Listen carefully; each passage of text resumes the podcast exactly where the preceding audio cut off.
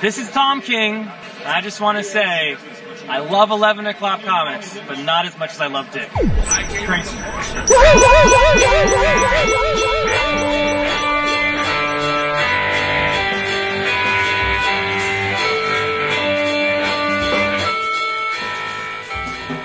Superb.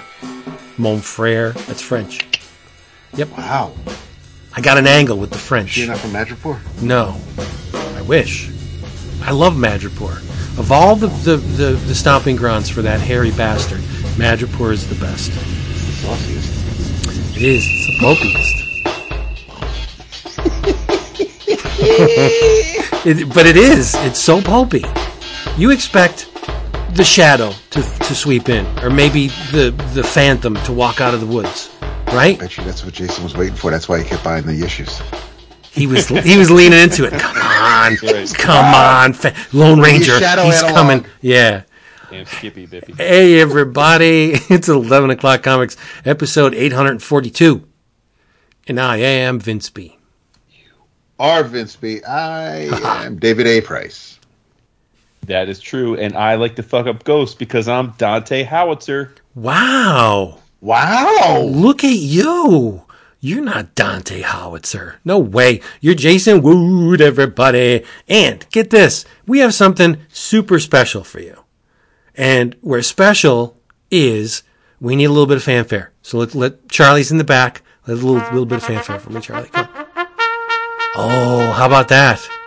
Nice. Don't you just love it? Because this episode is sponsored by cheapgraphicnovels.com. That's right, cheapgraphicnovels.com. Where are you a collected edition buyer? You are? Well, I have the perfect way that you can maximize your comic book dollar. I've done this before to get the maximum impact. Just go to cheapgraphicnovels.com. They have everything you want. Omniboo, trade paperback collections, hardcovers. They got the, the, the, the manga with the Berserk. That's where I got my Berserk volumes from. Cheapgraphicnovels.com. Get this. If you are a first time customer, here's what you got to do. Reply to your order confirmation email, right? And say that you were referred by 11 o'clock comics and get this, you will receive a free shipping credit for your second order. You're getting a month of shipping free. So order a boatload of stuff and you'll get the shipping free.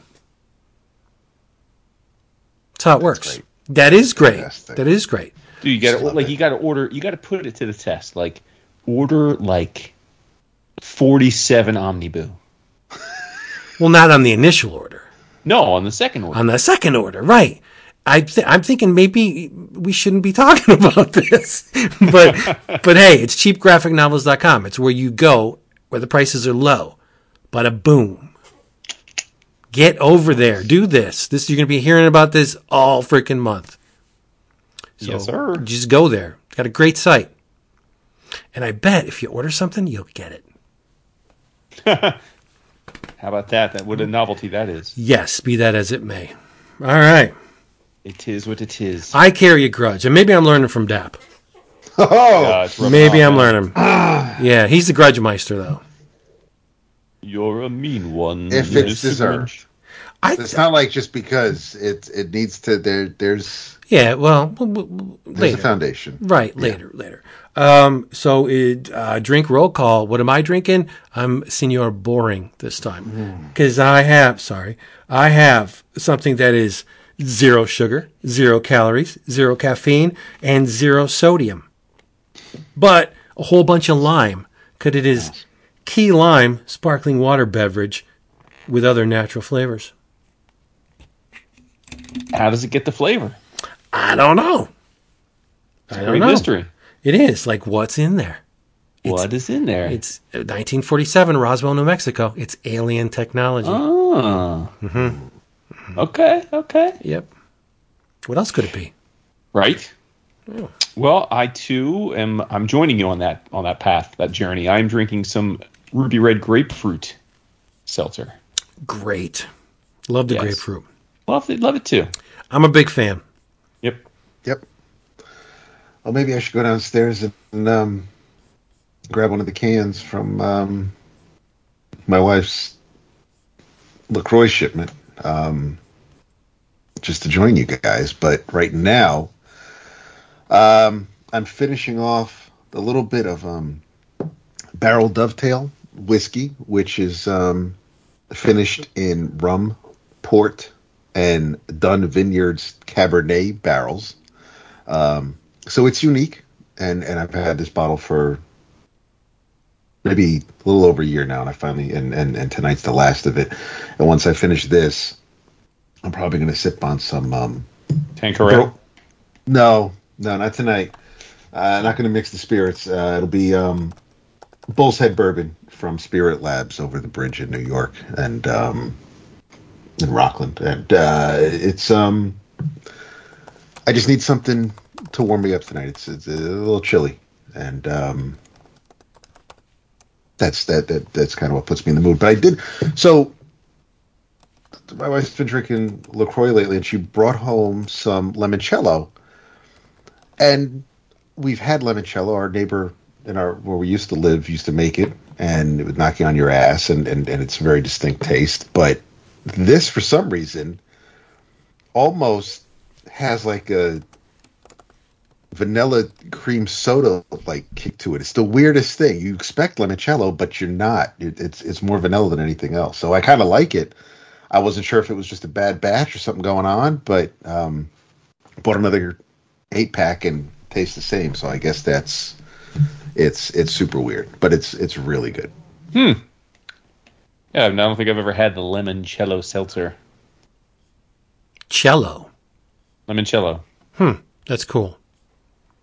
Yeah, they're they're, they're combining seltzers with weird um, things that should not be in seltzer. Like not that that is, but like vanilla.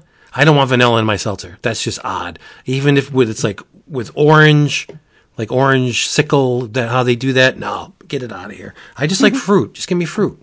Plain old fruit. What's Fruit, wrong? yeah. What's wrong with that? Not a damn thing. Yeah. Before we get into it, I got to give our man Flippa Dippa a big tip of the hat. And just say thank oh, you. Yeah, Yeah, thank you, Flippa. That's it. That's what I got. That's it. Okay. Yeah. Gotta, gotta love it. He's a good man, and I love him a lot. Oh, he- he really is. the bestest man. That's all they need to know. Okay. Could have sent me a brick of gold. Could have sent me his wife. Who knows? I'd put those two on the same plateau. You know, you're very uh, you're very cryptic when it comes to thanking people these days. Is this like your new thing, or is it been? Ah, it's my new thing. It's my new people thing. send you stuff and they're like, "Oh, don't don't shout it out on the show." No, because I don't want to do that. Because uh, I, number one, they're nice enough to send me something, Mm-hmm. so I'm not going to be specific and say because you can always trace it back to the monetary value. It's like, oh well, Oh, I Fred Sanford sent him a forty dollar book. I, I'm going to look like a schlub if I give him this three dollar comic, Mm. which isn't the case. So I don't want to ever say anything like that. No, it, I, mean, I don't need to be specific as far as the item. I need to be ultra specific as far as my my um, recognition and my just big old love for these people. That's it. I'm with it. I'm I'm with it. Yeah. It's not important. The thing is not important. The fact that you are a friend and you took the time to send something my way, that's what's important. And I very much appreciate it. That's all. You're not this interested in me on a regular basis. What's the deal? What's going on? Dude, I'm endlessly fascinated by you. Why why do you think we're friends for fucking two decades now? It's been a long, long. You know, I was telling somebody at work about uh, you two, and they're like, "Dude, "You don't sound like you'd be friends with either one of those." and, he's- and I was like, and I said, "Like, yeah, you know what? You're very. That's very true. But this just works. This is kismet. There's a cosmic alignment uh, of whatever going on here that never should have been, yet it is. Right? Indeed. Yeah. I'm not going to question it. We're like a geek Benetton commercial. It's true. Okay. Even though we're all old white dudes, but you Yeah, get my point. You get my point. I meant like spiritually, like like like personality wise. Yeah. Well, I'm not old, but I get you. I get Bro, what you're almost you're you're almost it's like you're you're actually a, you're already in AARP range. Uh, yes, I don't have a card, but I am. I'm in there. Yeah, it's 55, right? It is 55. Yes, Yeah. it's it's the the MPI that Sammy can't drive. No, no, it's well, that's MPH, but it, it's still. Oh, did I ARP say it? is- you said MPI. I did. ARP is fifty because I, I, I, Oh, is it fifty? Oh, yeah, I, I, have, I have a card. I That's also close, said bro. Shit. I also said chimera the other night in, in class, and and the one kid that sits in the front goes, "I'll let that go." I'm like, okay, like okay. I so, said, Pep, I, do you get the um? Do you get the with the ARP? Do you get discount at the movies? I actually, I, I haven't, I haven't had the opportunity to try that yet. Um, it's only five percent. I do have it. I, I, I do have it um, tied into to the card we use at uh, at Walgreens. I, Oh, my uh, God. No, I definitely. Yeah, Why not? I saw If- if- that and if you got the card, why absolutely. not use it, Fuck right? yeah! I yeah. It's Yeah. it's um. I, I know there's a whole book of the month thing, and that, but that's the last thing I'd like. I, I do not need a subscription to book of the month. Lord knows I, I, I got plenty to fucking read now. I'm not gonna like that. It, it's fine. But Plus, that stuff's usually shit. Yeah, I was looking It's- at some of them, and, and I mean, yeah, oh, they're nice hardbacks, and they're like stupid inexpensive compared to you know if you went to Barnes and Noble to buy it, but it's still like it's. I'm looking at, it, I'm like, there was one book out of the past years I was going through like all their offerings. There was one book that looked interesting that I might still check out one of these days, but for the most part, I'm it, a lot of it seems to also be catered towards um, Death. older women. well, yeah, yes, Yeah. yes, but it's like you know, I'm like, I'm not. It, it's just weird. It's like I'm reading some of the descriptions, and I'm like, that ain't. That's that's that's not me. Thanks. though. what to So, expect fa- when you're Okay. expecting to die? That's true. Fun fact: I was. Uh, this is going to sh- shock you guys, but I was on a trivia bowl team in high school, and uh, I know that's shocking. I'm stunned. a character, yeah. But uh, one particular match, uh, I had the game winner because the answer was the AARP newsletter. The highest circulation of any Correct. magazine. Yeah. Correct. Yeah. Yep. That's an easy one. I wouldn't pat yourself on the back with that. That's Listen, an- bro. This Yeah. was. This I'm was just 90 saying, that's an easy okay, one. but hold on a second, though. This this was this was like '94, and I was 16. Oh well, hey, How many 16 year olds knew that? no one, no, you're alert. Yeah. Ping Vinny Beats right now. Text him. Be like, Vinny Beats, what's what's the, what's the Uh, most read take magazine? take in your dick out of your hand for a second and answer this question. I think his dick's other places based on his Yeah, he's home. He's home. He doesn't feel good. Aw. I want to. He took a test, but he doesn't have it. Okay. I want to start off because I have Really? something wonderful and magical. Okay. It it uh, you after you read this book, if you don't say this book is magical, then I'm going to seriously lose faith in you. Because number Christ. one, I mean, now hey, number one, it's published by one of your favorite publishers, Fantagraphics. love it. Okay, it's written by Lewis Trondheim. Love it. Do I need to go down the list? Infinity, Nah, bro, I mean, you already got me. just for people. Infinity Eight, uh, the Dungeon series, La Mouche, McConey, uh, Ralph Azham, whatever. Lots of classic comics came out of and continue to come out of Lewis Trondheim. Uh, it's illustrated by Nicolas Keramidas. And you're going to say, like, huh? Well, remember, um, I and Jay Tomio were crazy, appropriately enough, for Mickey's Craziest Adventures. This is the same creative team that did. In, in fact, this book is a companion book of sorts to Mickey's Craziest Adventures. Uh, color art by Brigitte Findalki or Findakly and Christina Huang. It is called Donald Duck, Donald's Happiest Adventures. I'm guessing this is translated. Oh yes, it's French. It is French. It's bande dessinée. Sweet. Um. Canard. Canard. but uh, man, it's there. There's a premise. There's a conceit to the entire book. I'm not going to say what it is yet, but it, you can maybe make out what it is by the title. Um, it starts off that uh, Donald's pissed off. When isn't Donald pissed off, right? It's true. Um, he comes home, he had a hard day. The, the mailbox is full of bills. The, the nephews have left the kitchen a frickin' mess. Dishes piled up in the sink, just nastiness. Um, he's trying not to lose his temper. And so he finally sits down on his, his favorite chair and he's got his little ottoman and he's reading and the pipe leaks, so he's got to fix the pipe. And then there's no hot water when he takes a shower, and the phone rings. And guess who it is when the phone rings? Who's going to disturb Donald? It's Uncle, Daisy. It's Uncle Scrooge. Oh. Uncle Scrooge, like, get your ass over here. I got something for you to do. And and Donald's like, oh man, well there goes that that day. So uh, it's it's a it's a sequence of of misadventures. Um, he runs into Gladstone, and Gladstone keeps finding money like everywhere. He finds a twenty dollar bill. He finds another twenty dollar bill. Like Gladstone's extremely lucky. We know how it goes. Um, Mickey stiffs Donald on a ride to Uncle Scrooge's place. Mickey's like, nope, I'm not doing it because every time I go there, it, it leads to something that I don't want to get involved in. Nope, not doing it. And so Donald just has to make his way to, to Scrooge's place. Ultimately, here's the deal. Uncle Scrooge sends Donald on another harebrained adventure.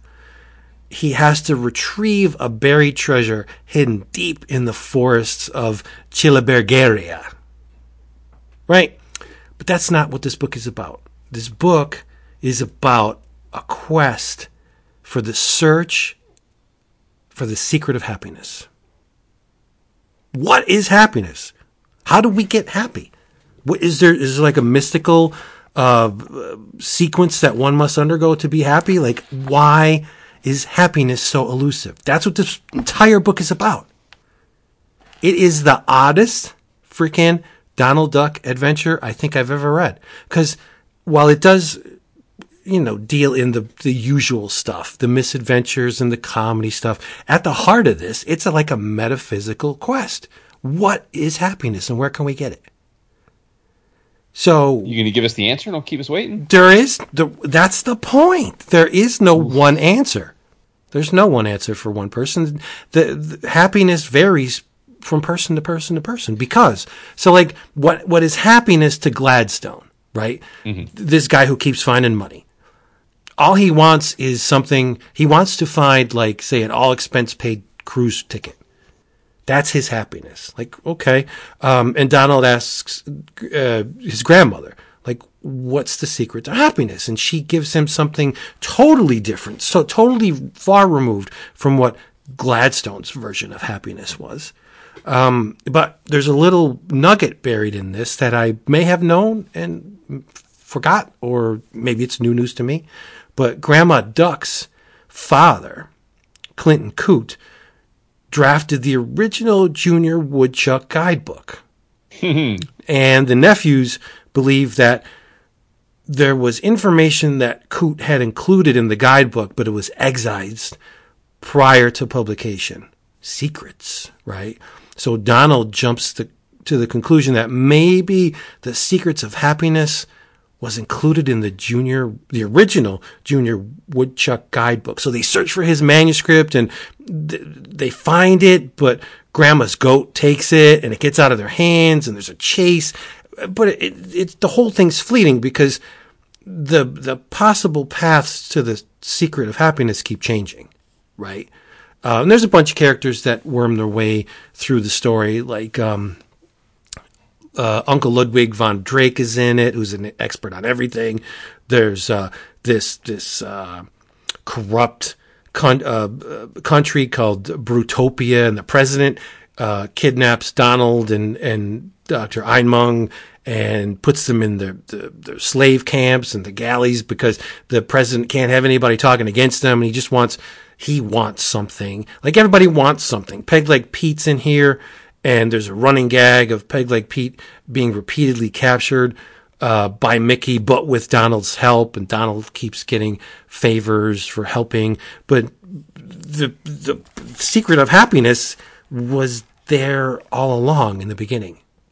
Like they didn't have to go searching for it because most of the people that are looking for the secret of happiness already have it. Like uh, he gets. Well, I don't want to ruin the ending. I won't. I won't ruin the ending. But um, it is a very atypical Donald Duck book, and it's awesome. Um, the things uh, about the art that sets it apart, since it's French, right? This does not look like an Italian duck book or an American take on the, the ducks. This is French. So Keramidas does this faux weathering, staining. The pages look aged. There's like coffee stains and spatter mixed into the the the backgrounds of some of this stuff. Um, there's dot pattern everywhere. Everywhere is a dot screen. Like this is just a beeline from my big old throbbing heart. But um, the the caricatures of Donald and Scrooge and the ducks are different, but they're they're well enough within the boundaries of what I consider acceptable that I love them. You know what I mean? They're they're exaggerated by typical like by Barks standards and Don Rosa standards. These ducks are extremely exaggerated, but they're done with such finesse. It's beautiful. I love it. Um, that's the thing. Because these characters have been with us forever, there's only so much of uh, you know deviation from the the model sheets that will allow. Am I right? Do you guys feel the same way? Like if Donald Donald had a had a huge honking head and a little tiny body, I'd be like, "What? Come on!" But I mean, Keramidas is just amazing, and this book is extremely cheap for the price. It's an oversized European album format hardcover with um, spot varnish, and I think it's like maybe sixty pages. Uh, let's see. It's huge, very thick. It's 48 pages, but it's 20 bucks, full color, and I'll tell you, it's worth every penny. It's gorgeous.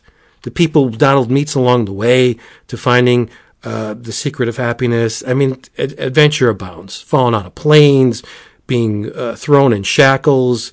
Uh, it's great. I don't want to reveal too much because the joy is in the journey, right? But it's also it's food for the soul too. What makes people happy? Well, that's the question that only the people in question can answer, right? Get this book. Do it. I love it. And I don't, I'm sorry if I, I missed it. If you said so, how how old are these stories? Oh, not that old. No. Um, let's see. It has.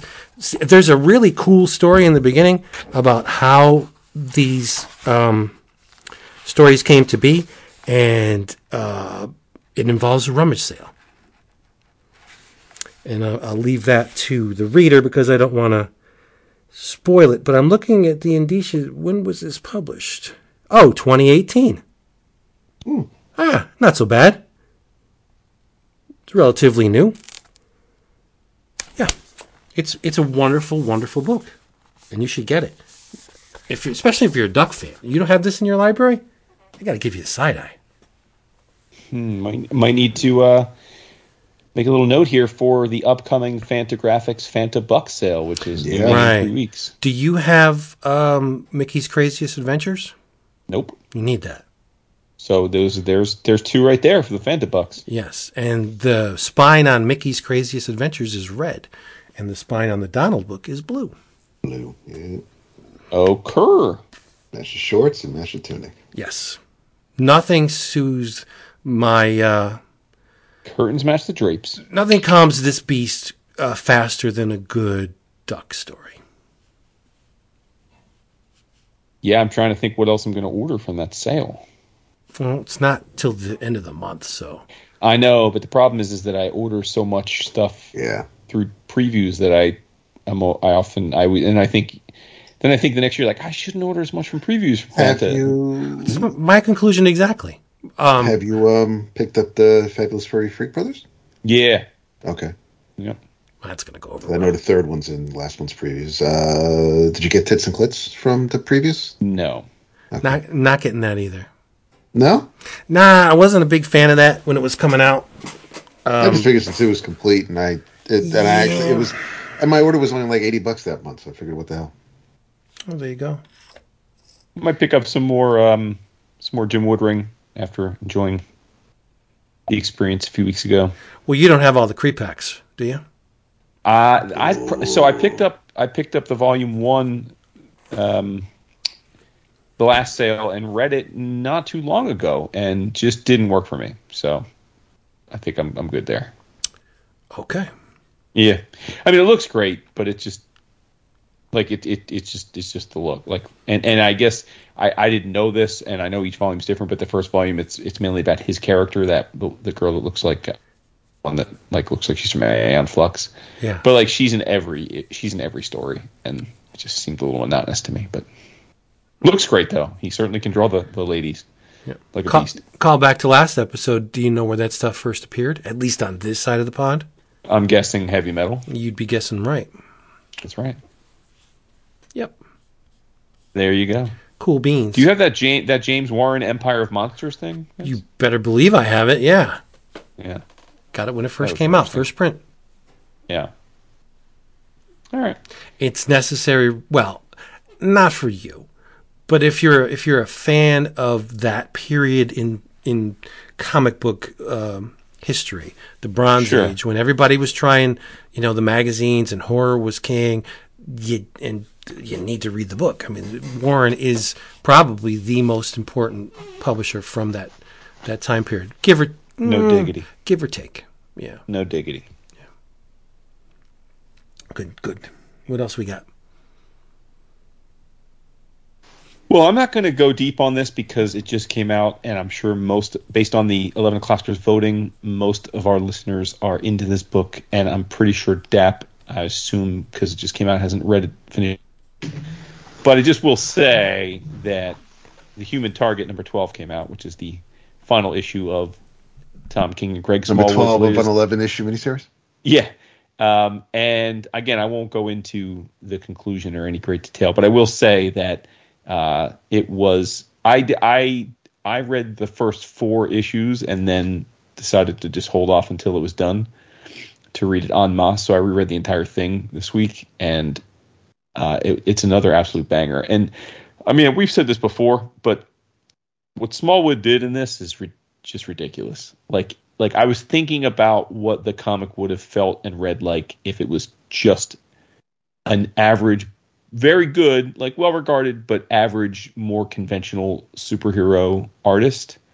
And I just think it would have been a, and this is no shade on Tom. I think he did a great job at the story. It just would have been nothing. It wouldn't have been anywhere near as special as this was. But you, you, you look at you, you look at people like Fornes, like Mitch, like you look at everybody that Tom has worked with, and I'm thinking about all of those artists, and no, I Shaner might be the one closest to it just because of the style, but there isn't anybody because of the, the way this is presented, the kind of like that that, that this this 60s type Yeah. period piece, Yeah. Rockford Files kind of feel to it. Smallwood's style is just Mm-hmm. absolutely perfect for it. There's nobody else I think who who I would I wouldn't anybody else could draw it and it would be completely different, but I wouldn't want to see this imagined by anybody else. Yeah, exactly. And and I will say that that that and we've talked about this over the years when Tom's been on the show. He's very good at at not only finding partners that he can work well with and then working with them repeatedly, but but but matching up stories to artists that, with that that can strut their stuff. Because I, I, you know, we haven't really talked much about it on the show yet, but Love Everlasting, you know, with Elsa, she's perfect for that. You know, Mhm. same thing. I'm like, I can't, I can't imagine too many artists working today that would really be a good fit for this. Like, she's got that perfect classic. You know, and she's she's of the Darwyn Cooke school, right? Like, or the Bruce Timm school. Like, it's it's that style, and and obviously, were, were those gentlemen st- still around or doing comics? Well, I mean, Bruce Timm's around, but he's not doing comics.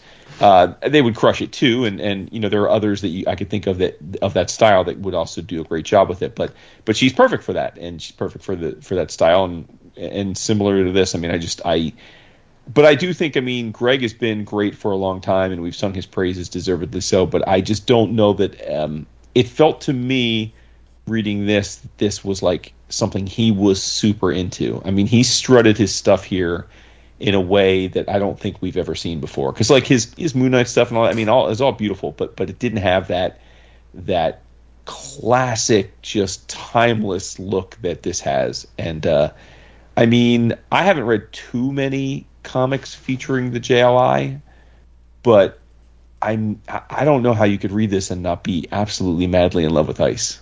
I mean, she, he draws her. She's she is the perfect embodiment of womanhood in this book. I mean, the way he draws her, it's ridiculous. She was always my favorite. Yeah, Yeah. there you go. Really over over fire for you, really? No, I don't like fire. Not at all. Don't like fire. Wow, you got into No. with fire, huh? She she reminds me too much of Corey. Yeah, she's like a, a Wow. greenish Okay. Corey. Yeah, no, I'm not digging her. Well, there you go. Plus, she's too forward. You know what I mean? Ice. Oh, was- for sure. Yeah. Yeah, no, I- Oh, yeah, I- and that comes definitely- through in this book too. I mean, Yeah. she's, there's a part where fire's in it, and she's very forward. She comes on to Oh yeah. to to a yeah all for all all all for, for to pass the test. But yeah, you're, Yeah, she's busy testing to make sure that he's not willing to step out on a girl. But but yeah, it's uh, it's um, it, it, th- like I said, I'm not going to go into the details, but I thought it was great. Uh, another banger from TK, and um, I, I hope I don't know what Greg Smallwood, I don't know what Smallwood's up to next, but I hope that it involves another uh, TK 12 issue because that's a that's a partnership I want to continue to support. Hundred percent. Yeah. I'll um I I was thinking about um rereading it from the beginning before um number twelve shows up in in my next I think you should. I mean, I got a lot out of it rereading it. Like I had Yeah. forgotten some stuff because it, it it's been over. Well, it's been well over a year. It's been- think I read yeah. an issue. Yeah, Yeah, Um, is- I think it took what like maybe sixteen months for the whole thing to come out. I think so- that's that's what I, from now on when when I do when when I know that Tom does have a I mean at, at least you know the Gotham Year One has been pretty regular, but I, I think w- when I know that it's going to be a a a twelve issue series of something from Tom, I'll I'll I'm supporting it. I'm getting the issues, but I think I will wait and and read them when when the end is near. Um, just because I I it's it's obviously it's it I don't I'm not putting the blame on Tom at all. He, he works with some fabulous artists, and, and, and some of them take the time to put out the great work that they do. So, and for whatever reason, I'm, I'm not trying to get into anybody's personal life. So I just, but but for my my sanity and, and to make sure I um, the story is coherent, I'll, I'll probably just wait until till we get almost everything done. Um, yeah, I when when the series started, uh, I, I I know it's a black label book. I know that you know Tom writes characters that that are kind of like uh, skirting on this this Elseworlds type plane where it's not really in continuity and and they can do whatever they want to with the characters because it's just it's this story and this is where they live. Um, but being a Justice League and Justice League America, Justice League International fan, and and, and I, I, knew about. I, I'm familiar with uh, Fire and Ice from the Guardians of the Globe and, and their appearance in Super Friends, and I, it, it it's nice seeing Ice fleshed out um, under Tom like this. It, it, it was She's fleshed out, all right. She absolutely is, and, and, and more ways than one. And and there's you know I, I absolutely love what you know Giffen DeMatteis did with the character for, for, for the time they had her, and and it's nice just getting getting her a little bit um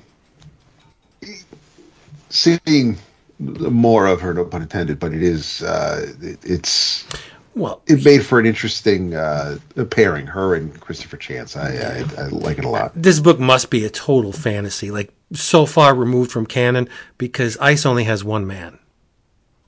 Well, it, Well, it's an Elseworlds. It's a black label. It's a black it's a- label. right. and it's an Yeah. Elseworlds. Uh, Yeah. You know, pe- characters characters die. Characters. but there is but are- because of that one one man that's that that plays a part I'm sure it does. quite a few issues yeah, of- Guy of- is a of series, central so. figure in the in the book.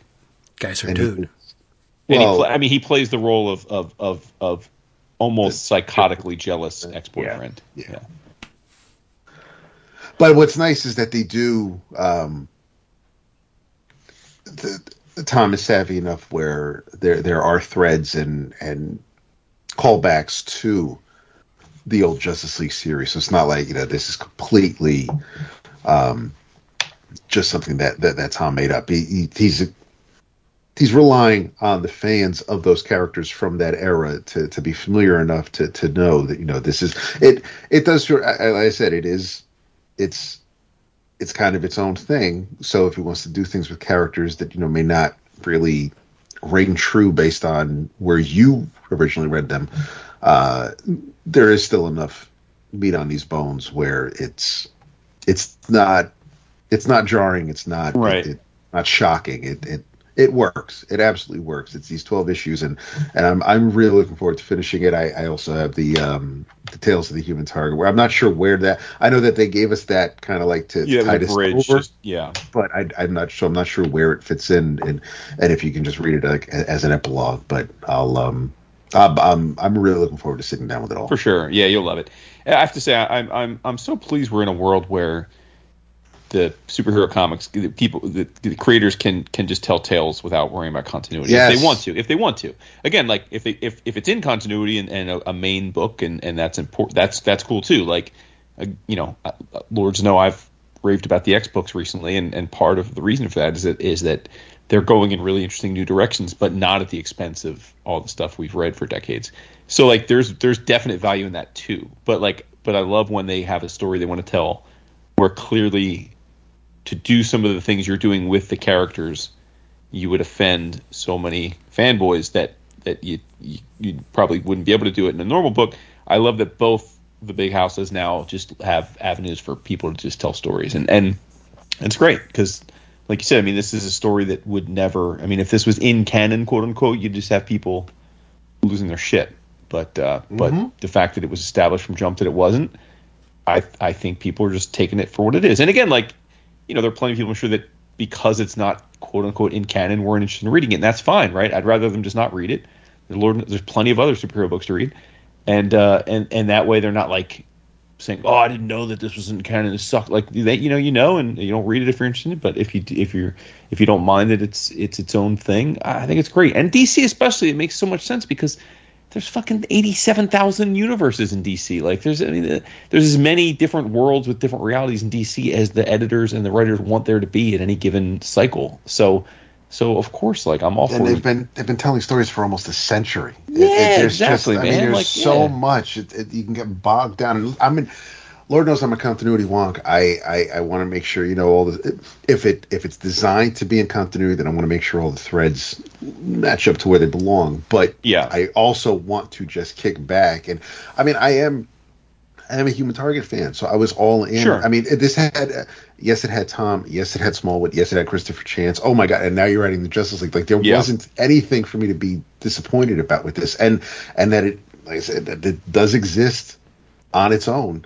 It's it, it seriously is perfect. I it, it when depending on how it's packaged, it, it the, the collected edition. If I decide to double dip, it it could be a um an old classics contender. It, it I know that you know people have already talked about it because oh it's the twelfth issue and it and, and, and it ends strong, however you want to say it. But it's it's we're also still only two days into March, and we, we've still got we Yeah. got ten more months of, yeah. of stuff coming out. So I'm not trying to like, but but but a collected edition, I could absolutely, especially if anybody was waiting to read it and, and they weren't double dipping, they just wanted to sit down with with all 13 issues, including the tales, then by all means have at it. It, it. it would be very deserving. But yeah, I just I'm this is I, I have a feeling that uh, you know we've we've we've read Sheriff, we've read Strange Adventures, we, we've read everything for the most part that that Tom has written. I'm I'm making my way through through Danger Street as as time allows, but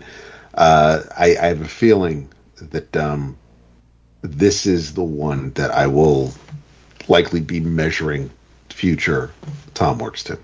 For me, I, Yeah, everybody that, that's else. bold considering like Mr. Miracle and, and Vision and Yes, yeah, yeah. Vision's and yeah, that that's true. I mean, there is Vision is amazing, and and that is that that that was a high watermark for me. And and and Mr. Miracle was extremely well done.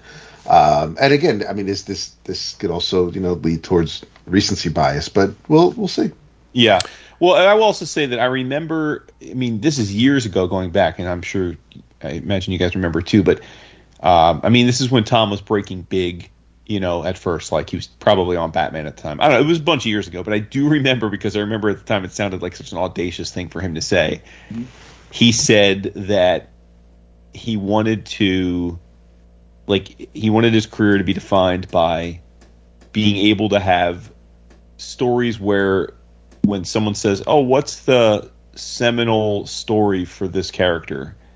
that he would have some that you know that he would like be able to leave his mark such that you would be like, "Well, what's the like if I only wanted to read one story about Adam Strange, right? Like you would you would want you to be, you know what I mean? And and and I think that that's it's such a smart move on his part to continue to pick these um, you know, tertiary characters. They're well known, they have history, but they're not.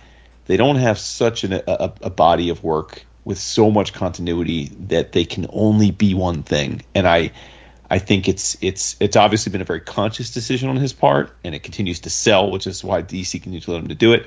But uh, but it's so smart. I think it's so smart because I do think in 10, 15, 20 years, when people look back and they say, well, what's the you know, he will have a collection of stories about these characters, and and it his stories will be the go-to stories for that character. Where someone's Oh, like, I'm I- interested, I- in, I'm interested in this character. Which story? Oh, you should read Tom's. You know, a collection of, of Tom's, the, you the, know, yeah. the DC stories of Tom King would be an amazing collection. That'd be a great Mm-hmm. slipcase. But I think, and I don't know if Vince wanted to say something. I, I think that there was um, I I, I absolutely, I would, hundred percent be behind Tom if if all he wanted to do was tell these out of continuity stories. I, yes, obviously he wrote Batman and he made some changes because Alfred is still dead.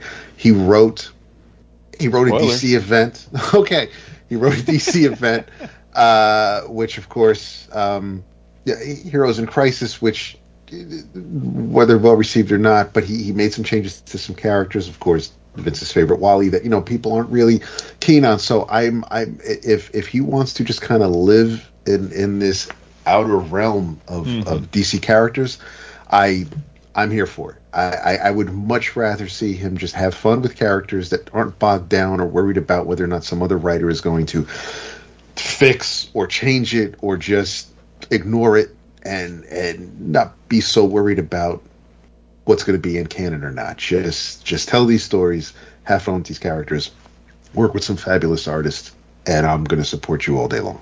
Yeah, I mean, we didn't even mention Supergirl, Woman of Tomorrow, which got Right. a ton of love last year, and yeah, just no, I'm with you. I, I think that's where he does his best work, and um, and and uh, you know, I'm sure it. it, it I- again, I'm probably it's probably calculated, but like he's just kind of now the guy that he's the the man of the 12 issue maxi series, right? Like that's just we come to expect that when you see him on a new book, you ex, you assume to look at the preview at the indicia and see that it's you know the number one of a 12 issue limited series, right? Like that's that's the go to model for him.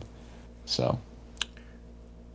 What were you going to say, Vincenzo? I just I had a comment on continuity. Um, I think continuity are uh, it's uh, shackles. It, they're chains. yeah, And And it can be absolutely. but but but but it can be. That's what I was trying to say. That it, but I don't. I didn't. It, it it can be also cool. Like it, it doesn't have to be bad. Like I don't think continuity is bad. In, no in, in total. con- continuity is a pain in the ass for a, a, a series of writers. Like the only time continuity matters to me is when there's one guiding hand in the series. Like if Erik Larsen forgets what he did in issue 32 of Savage Dragon, that's a problem because it's one Sure. it's one Right, guiding right, right. If if uh, the brothers Hernandez screw up and forget that they killed this character off or or something like then there's a problem but you can't expect the 132nd writer in a chain to remember what the 63rd writer in the Batman chain did. Like it's it's ridiculous to have that much history and to have to worry about every freaking thing. Yep. you know it, it that doesn't make good stories. That makes product. Mm-hmm. So I, I don't know. But but yeah i think tom has a, a nice little recipe when he only has to worry about what's in between the first and last bracket of that 12 issue series. That's it. Yep. Mm-hmm. that's re- that's that's smart. For sure. But uh, yeah, I, there's nothing more aggravating than, than than someone saying like, "Oh, this runs counter to the equation postulated in Green Lantern 42." like, stop! that you're giving us all a bad name when when you do I wouldn't that. say No that. doubt. I'm, I've been guilty of that too, but Well, sure. not yeah. not Yeah. recently. Not I you forget know. who it was. Someone recently said. I don't know if it was on the Slack or on the um, Facebook group. Someone said they they were going back and starting it at episode episode one of our show and listening to it. And I thought, Yeah. how would you do that? Number one. I think number two. neat. Thank thank you for that. And number three, um, I couldn't fathom how our jaws were probably on the floor at some of the stuff that we Sure. proclaimed with with with absolute fire in our guts and confidence, right? Like we'd probably be like, wait, what? I didn't like that was All dumb. Star Batman and Robin the Boy Wonder. no, but not even like I'm saying more like dogmatic views on like how comics should be or should. Oh, for sure. Oh, yeah, like, yeah, yeah. You know, Oh, we knew everything back then. sure. We you know, we, we, we knew how to. We, we knew what was going to make money. We knew Oh, what yeah. they should publish. Oh yeah, yeah. I said I remember saying that us. DC should just scrap the individual titles and just do anthologies. You have said that for a long time. A long time. yeah, just give me give me a Gotham anthology. Well, don't give it to me, but you know, a, a, a Krypton anthology, a Gotham anthology, a, a Titans anthology, and just lump those characters together. Uh, that's that's a way to to to stop publishing so much garbage. They know? they could have they, they could have done that. Marvel could have done it when um, Hickman took on the X Men. Yeah, it would have. Well, they they kind of have that in the the collections. Like they'll Right. they'll group them not in terms of title, but in terms of continuity. The arcs, yeah, yeah, which is I think that's really neat. Mm-hmm. yeah. It's it's it makes it makes more sense. It's almost it. Yeah, th- it's it's like a European collection where it's just one of the yeah. You just They it doesn't have to be one one title. So many awesome roads paved by Hickman and company on those X books, and Yeah. people should be paying more attention. They Yep. really should. And before one of you all go, I just because we're talking DC 12 issue series, so let me just jump in real quick and say that uh, you all know I've been a big fan of DC versus Vampires uh, as it's been coming out, and the 12th and final issue came out at the end of December, and um, I finally got a chance to finish up the series. I had been kind of saving it, and it was awesome. And I really think, with with all candor, that I I loved this series more than like anyone else on the planet because I don't know, I don't feel like anyone else has ever talked about it. But uh, but I thought it was awesome. Like I thought it was just perfect. Now I love vampires. I they're they are very. I'm a very very easy mark when something involves vampires. So I fully admit that. But but uh, you know James Tynion, writer of the moment, if you will, and Matthew Rosenberg with Otto Schmidt on art. I mean, Otto's art is just awesome, and I just think it was just a ton of fun. Again, like kind of dovetails with what we're saying about Tom. Like this is an Elseworlds. I mean, the vast majority of, of the heroes in DC become vampires and are evil, and they get killed because they, you know, by the people that, by the few heroes that are left to fight the good fight, and it's just silly and ridiculous and over the top, and uh, it's just a blast. It's a blast to see all these characters as vampires and to be evil and killing people, and then to see them get their comeuppance. That's that's awesome. I loved it. I mean, seeing evil Superman and evil Wonder Woman get their comeuppance, it's just great. It's great. So because I- you have talked about, I I will I will check it out when it's collected. Yeah, yeah. They, I mean, I, I guess because business is business, they all a lot of these things have gotten like they got like collected issues at the six issue mark and then at the 12, 12 issue mark. I, I really hope. I mean, I'm sure with Tom's thing, like that will get a hardcover with everything. I'm sure, but I have no idea if I don't think like I think we probably would have seen that DC versus Vampires was going to get a, a full on collection by now if we if it was going to. So I think When did this whole issue come out? December. But there hasn't been any Uh. solicits. Like I, I don't. I think. I mean, there was a solicit for the for the trade for the last six issues. So I think, at least right now, it looks like we're just gonna have two trades of it, which is a, a I think a, a pretty sub subpar way to Yes. you know to have Well, it they did- these days. But in in uh in the March DC Connect, they do have a slipcase. It's it's the trades, but they do have a slipcase of the DCeased. yeah, yeah. So I'm hoping you know they'll Yeah. they'll also do something special for, for Right. the vampires. yeah. But uh, but I just thought it was just a ton of fun. I mean, and uh, listen, I mean, you, you you you got you know you got you got one of the Wonder Twins in a fucking Green Lantern made blender to kill him. Like that's hilarious. Like that's great. Like what? That is Yes. great. And then his Killing sister, any of the Wonder Twins is and a then good his idea. sister ends up being one of the heroes. Believe it or not. Nice. Yeah. Hmm. And uh, and and Dick Grayson is the he's the he's the big bad. He's like the he's the king of the vampires, which is pretty cool. Because you know a lot of people say Dick Grayson's like the you know the low key sort of heart of the DC superhero universe. Not to So- Frank. You know, so Yep. What'd you say, Vince? Not to Frank.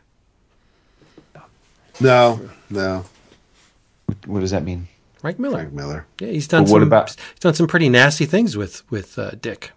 Oh, I just thought okay. I thought you meant like he was well known for having said something. Oh no, no, he's manipulated the fictional construct of Dick.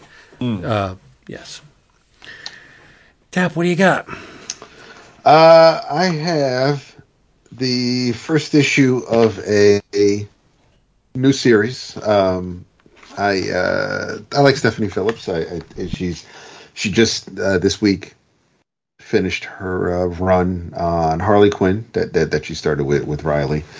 Um, but she's she's witty, she's clever, um, and now she has uh, is taking on Cosmic Ghost Rider. So I figured um, I like the character, and let me um, let me try this. Um, it's uh, first issue actually has two stories in it. Um, it's it's uh, the the main story is called Dual Identity, uh, illustrated by Juan Cabal and colored by uh, Espen Turn. I'm assuming, and the uh, the backup is called Cosmic Ghost Stories with uh, with art by um, Jonas Scharf and uh, colors by Arif Prianto, who was uh, was coloring the um, Dark Knights of Steel and was my uh, color artist for uh, 2022 in the Oscars. But the um, for those who don't know, not really spoilers at this point because the character's been around for a couple of years. Um, Vince even has a commission that he absolutely loves. But we have Frank Castle, who is a herald of Galactus, uh, is uh, is the cosmic Ghost Rider. He um, he was Punisher. We all know him as Punisher until he died. Wait, what? Really? and uh, he um, he was resurrected as a herald of Galactus, and this this first issue, the, the, the series, I'm I do feel some kind of way about this first issue. I kind of wish it may have been uh, exercised, or maybe we didn't get a backup story because it the first issue really does kind of just set things up, and then it it does end because it it's it's you know there, there's a little bit of a cliffhanger to get you to the next issue, but I, it, there really isn't a lot here to chew on. It it, it kind of goes by pretty quick, and part of that might be because of of Juan Cabal's art style. There, there's there's I mean the, the, panels are there's a lot going on in the panels. There, there, there's some action here, but it's it's it's it's mostly widescreen panels, and and you it, it's your eyes can kind of just take it in and and move on. So so you're not really just drinking in every little bit on the page. Um, Juan definitely works in telling the story, but Frank seems to be dreaming, and uh, he's um, he he's we start off with him. He's basically a bounty hunter, and and he's uh, he's he's uh, taking care of business. And when um, after he's he's done with his killing, Frank wakes up, and and there's a young woman who um, barges into his bedroom that says that um, but basically he, he's a plumber, he's a handyman at this bar called Marlowe's. Um, the young woman is the daughter of Marlowe, who, who owns the bar, um, and Frank is basically here. Uh, the, the, room isn't free. He, he's he's there to be the handyman to, to help out around the bar in order for in, in, in exchange for, for room and board. Um, but he uh, he's got he's he, he's got leaky pipes to fix, so he's he's gonna go handle that. And while um while we get uh, Marlowe and um and his daughter Axel or, or Excel, uh, he calls her Axe. She hates that, and and her name is um Excel, kind of like spelled exactly the same way as uh Excel Noirs. As your girl. Yep. Uh, so um, they uh,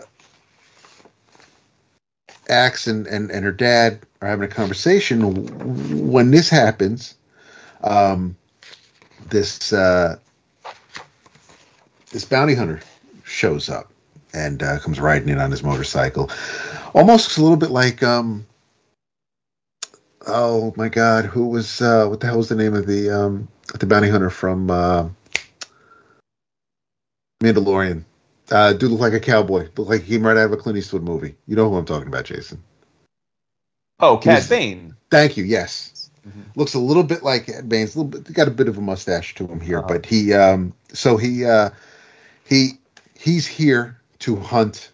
He, he, he wants Frank Castle. Shows up at uh, Marlowe's bar, and he's like, "Listen, um, I'm here for, uh, I'm here for Frank Castle," because he walks in while Marlowe and uh, Axel are uh, Axel are, are, are having a conversation about Frank, and um, Marlo's like, we don't know anything about him. He could be a killer or a thief. And Axel's like, well, he hasn't killed or stolen anything. And that's when Homeboy walks in and he says, yet. And Marlo's like, we're not open yet. So I don't know what you're here for. But, you know, and, and he says, I'm telling you, he hasn't killed or stolen anything yet. Um, but this guy goes by Frank, right? He's got white hair, dark eyes. He seems charming. But um, he's letting her know, he's letting Axe know that um, I can promise you that, that, that the man's not what you think. Marlo puts his hand on the man's shoulder.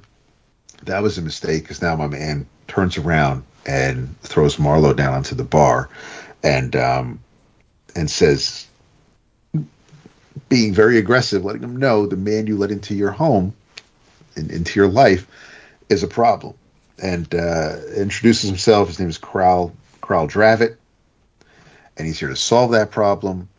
And that's when Axe crashes a bottle on Kral's head.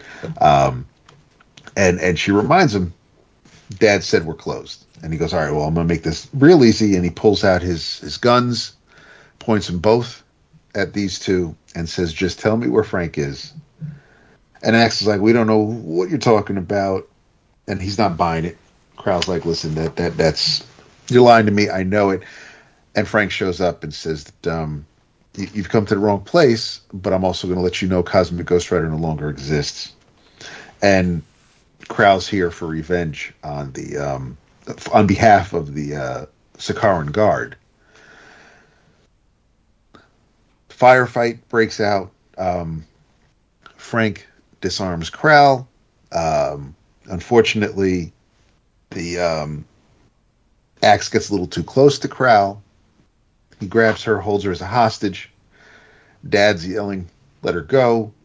And, and there's a standoff between Frank and Kral.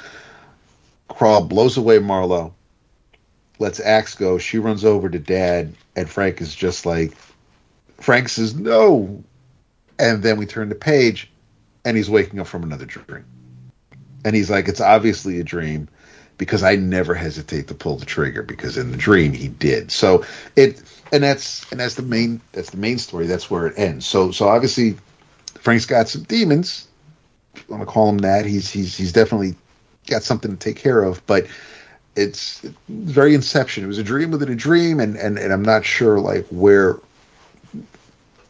Stephanie's very adept, so I'm I'm I know that there's a plan here, but it it, it just felt slightly lacking because I just I, I, I kind of wanted more from a first issue, and uh, the, the art's solid, and and and she she's definitely has me hooked. I'm not pooing it at all. I just it's the first issue, um, coming back to a character that uh, we haven't seen in a minute. Last I saw him was in uh, Donny's Guardians. Um, I was, and that's on me. Then I I, I kind of wanted a little bit more. The um, the backup story, the the ghost story is um, is is another kind of dream where Frank is um, he's basically being visited by everyone uh, he's kind of killed or uh, or had some association with. Even his kids show up. Frank uh, Frank Jr. and, and Lisa show up. Maria shows up. Um, but uh, there's um but the person who uh who was causing all of this frank's dream in, in this story um was just somebody basically getting revenge on him and um but using magic to do it and and Frank's like he's, he's telling Frank, he's telling Cosmic Ghost Rider, you know, you're the reason they're all gone, my family, my entire planet, because you know Galactus destroyed my planet, and it's all because of you. And and Cosmic Ghost Rider is like, listen, I'm sorry, but you know this won't bring him back. Magic always has a cost. You will only lose yourself. Um, he feels sorry for the dude, but he he you know Ghost Rider kind of just walks through a portal as uh, the guy's kind of just picking up his pieces from from his magic totem, um, and that's it. So I, I I don't know if we're gonna get backup stories in in uh, future issues, but um, uh, th- there was there was enough here to um, keep me interested to see where Stephanie's going to take the character. Um, Cabal's art, I, I'm familiar with him from the, uh, the, the the Guardians of the Galaxy the year or so ago that uh, Al Ewing wrote. Um, I like his space stuff, but it it's um, it was a good it, it, it was a good first issue. Like I said I'm glad to have the character back um, in a solo book. Uh, see where we go from here, but um, there's still just there was just a part of me that um, I, I, I kind of wanted a little bit more from a first issue. But I would definitely recommend it if, if you're if you're familiar with the character. If um, and and again, it's it's another one of those things where it's it's kind of separated from the rest of the Marvel universe. I can kind of just enjoy this, be its own thing without uh, worrying about what's going on line wide, so to speak. There you go.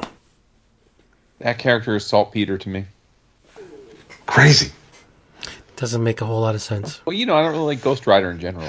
That is true. That is Yeah. true. And I mean, I, I just, I, it, it, it, it blew my mind when it was revealed of all the characters in the Marvel universe that they weren't going to come up with anybody new to be the alter ego, but it's Sure, somebody that you know. And I, but and and and the Marvel figure, um, complete with the bike. With oh my god, I love that thing. I, I um, I got to thank my friends for for sending it to me. But it is, it's, it's a, um, it's a thing of beauty. But I, I, I, I like the character a lot, and and if um, whenever I do get around to uh, doing commissions again, maybe maybe I'll throw him into the rotation. But um, yeah, I, it, I I do know that you know Ghost Rider is not.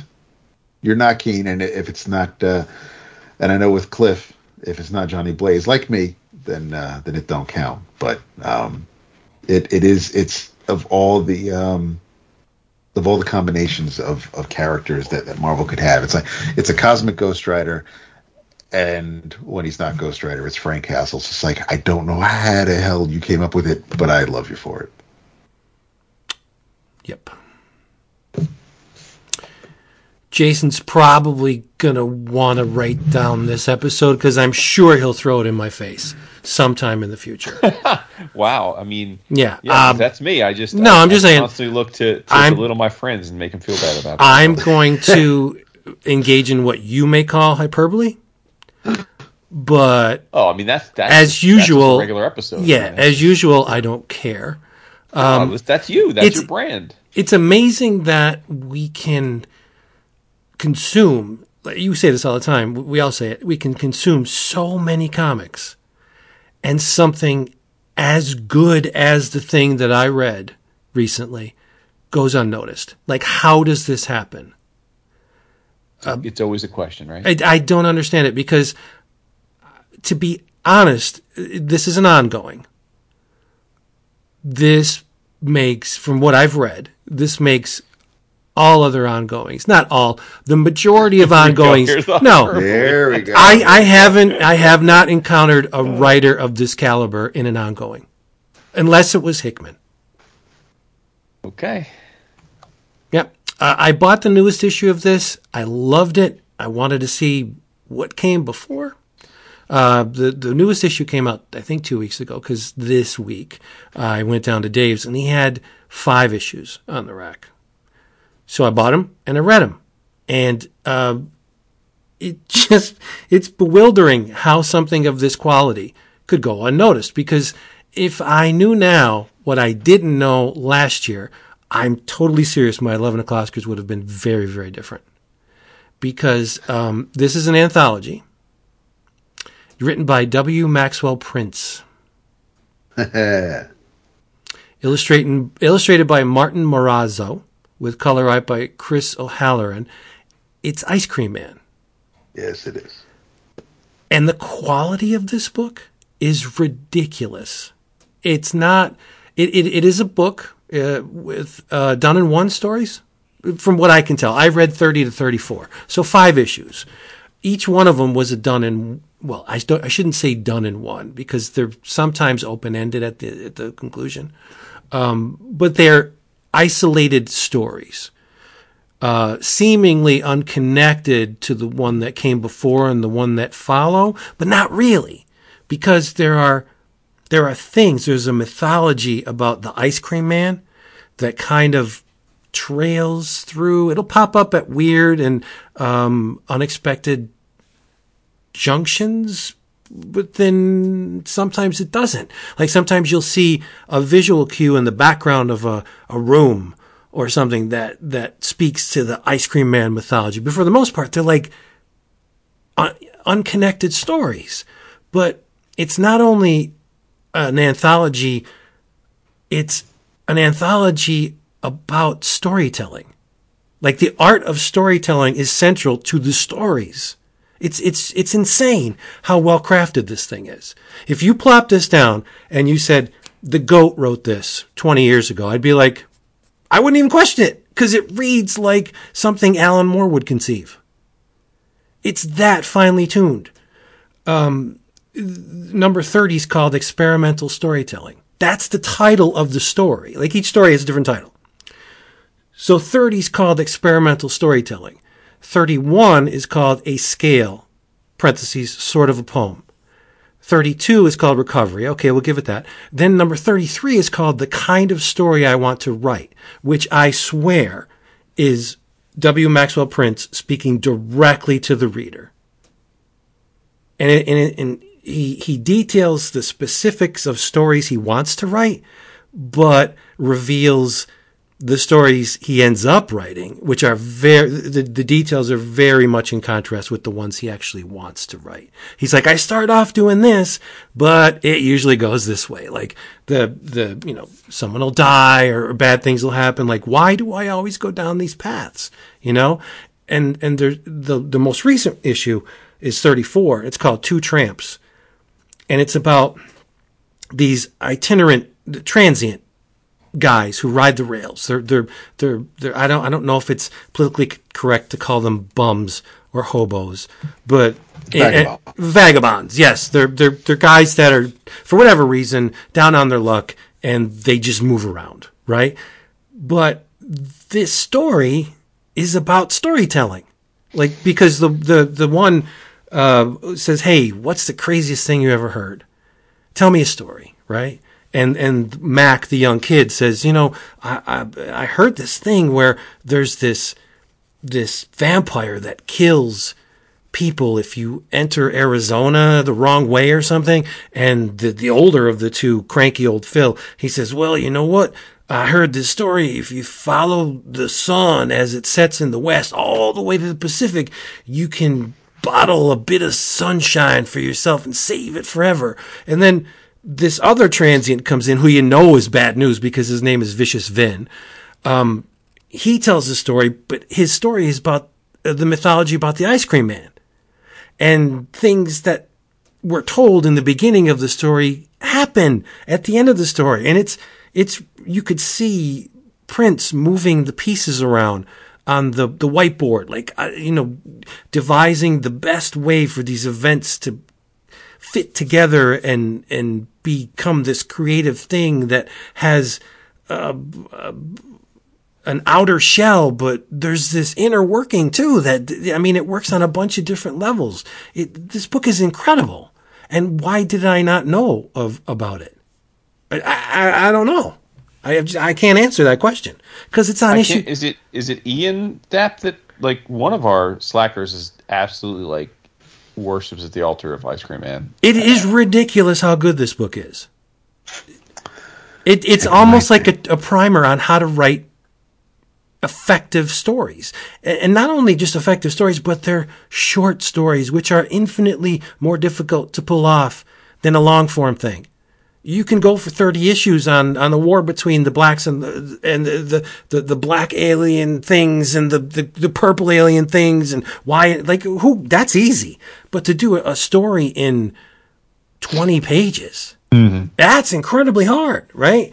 But, Yeah. Like in, in the, the issue 30, there's this, um, pharmaceutical company called Holt and the Holt brand appears on things in the five issues that I've read.